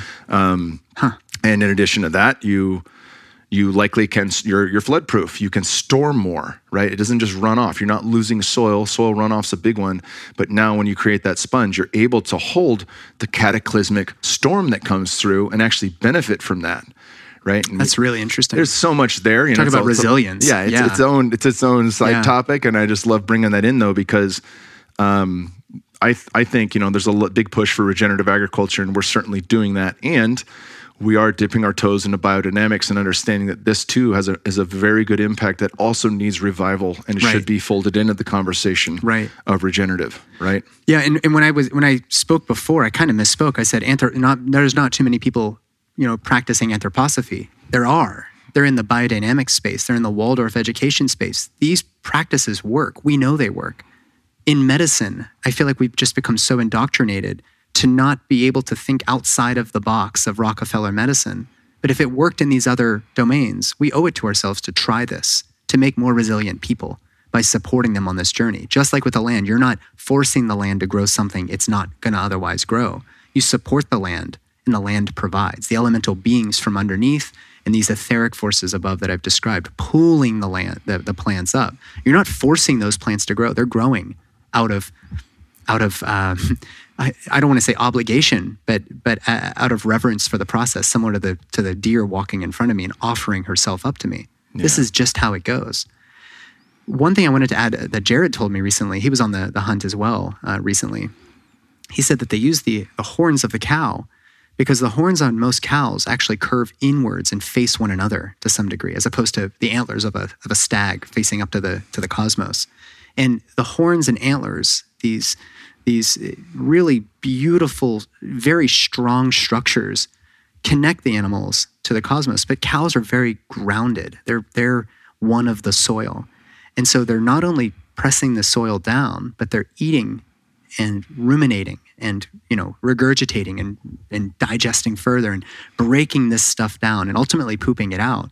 But the energy that it's getting from the ground is going up into the horns, and instead of going up to the cosmos, it's circulating back into the cow and hmm. into the ground. So it's actually a churning process of the energetic forces that permit plants to grow, which you don't find with tilling and with you know artificial fertilizers and everything else. This is applicable to every aspect of our society. These types, these principles. So I really do hope the work that you're doing, the the um, I mean, just going out to Lockhart and doing what you're doing is like put your get your feet in the ground, literally in the dirt, and start moving some dirt. Start working with the soil. Um, we could really fix our society in so many ways if we just started applying these basic principles, not only to education and childhood development, to farming, our food, our food systems, but also how we care for one another in, in medicine. So that's that's one way of saying I think we need to start really retuning our Yeah. medical models and start caring for one another through the lens of anthroposophy. I think it does offer a lot of promise. Yeah, the promise for me, you know, in, in talking with with Daniel Griffith um, about these parallel systems and having them in place ahead of time, yeah. so it's not just you know what do we want to do with the scraps. Yeah. is that you know Steiner's work was laid out for us well ahead of time. If Yeah. he was alive today, you'd say this guy is way the fuck ahead of his time. Oh yeah. way the Yeah. fuck ahead of his time. Yeah. Right now, in 2022, 2023, he's he's that right, but he was that hundred years ago. A hundred years ago. And so those gifts are still available to us. And those are, in many ways, the parallel systems. And, and it doesn't mean we can't take and expand upon that. Many of his students have. And I think a, a you know, a part of that conversation is what everyone's doing in this regenerative space that's working so well. You Yeah. know, Fred Provenza was just on uh, Paul Chek's podcast and was phenomenal. Yeah, it was a He great wrote, episode. you know, author uh, of Nourishment and a couple others. You know, Daniel and a number of people are like, you have to read this book. Um, you know, the, I haven't read the book. I have to get it. I was like, I have it on my desk. I was like, all right, it's next now. Yeah. And um, thankfully, Paul, I asked Paul and he introduced me to him. So I can't wait to have him on the podcast, but I'm going to read his whole book first. Yeah.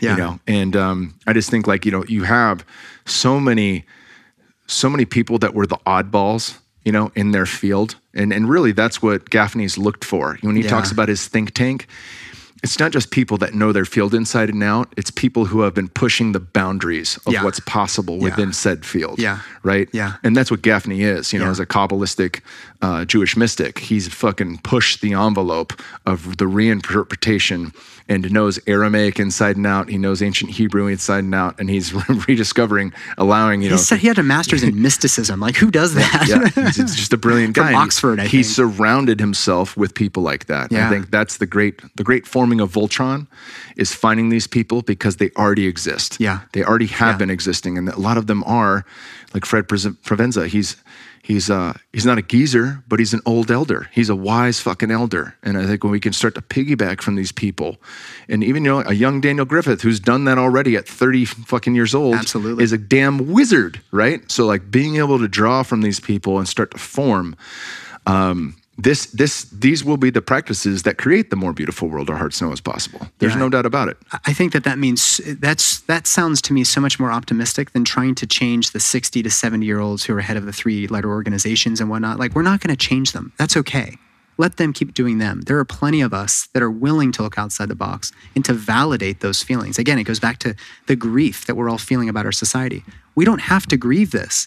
There are people out there that are doing this work. We need to actually start working together instead of being siloed off as ecology and education and medicine it's all right there. We just need to start stirring the pot and, and becoming a little bit more cohesive in how this good work is being done.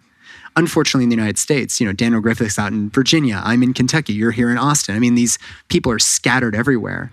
But as we start to build these these societies and supporting one another in pushing the edge, call it fringe. I don't care. I'm I'm like I carry these two little duck feet around with me because people are calling me a quack, and I'm like, oh, quack, quack, quack, you know, baby. I like that. Did you get a duck Like- tattooed on your arm? Yeah, right. That might be my new chest piece. It's just a giant mallard. um, call me a quack. That's fine. I know that this is working. I know that my clients are getting better. I know that they're having powerful, transcendent experiences from conception all the way through postpartum. I know that their death, if there is a good death, I know that having been fired for taking off my mask, that that guy went out with love and dignity, and he was inspired at the end of his life. There are people doing this work and that you you interview every one of them which i think is why your podcast is so great and why it's an honor for me to be invited back honestly. Yeah, brother. yeah yeah Thank you, brother. Is there anything else we want to cover? We've hit that hour and a half mark. Man. we've fucking done a lot. we you and i you know we can like we can riff for hours so we'll just save it for the next one Beautiful, brother. Wow. Where can people find you and your podcast? We'll link to everything in the show notes for you. beloved holistics is my practice i i have had to really start to put some boundaries on how many one-on-one clients i have but i still have packages i do one-on-one consultations i'm releasing the presence reverence and patience fertility program what came to me in ceremony which is a it's a premium package where you're going to meet with a whole variety of practitioners from chinese medicine to um, emily the medium a psychic who communicates with the spirits of babies to an nlp practitioner yogi we're going to do the whole thing so that we can get you to, if not conceive naturally, when you go to IVF, your soil is laid down in the most most healthy way, so you're not popping, you know, a bunch of synthetic hormones and then paying the bill multiple times for failed IVF or whatever. So that program's coming out soon. I've got a program with Chek coming out, the Chek Institute. That's an integrative approach to fertility using the Chek system. It's fucking amazing. I The, can't the wait. book is like 200. The manual's like 250 pages. It's Damn. it's it's loaded. Um, and then I've got a childbirth education coming out with the help of Sarah Rosser, who's one of the farm midwives on May's legacy in Tennessee. She's left the farm, and we're now working together to build a better birth model. And so all of that will be available in the coming months. Um, Instagram, you know, all that stuff. You can find me there. And then, of course, the podcast is the Holistic OBGYN podcast. And your wife is coming up in two weeks Dope. talking about dis- eating disorders and, and ceremony and, and, and a lot of other great stuff. So thanks Fuck again, yeah. brother. Yeah. I love you, brother.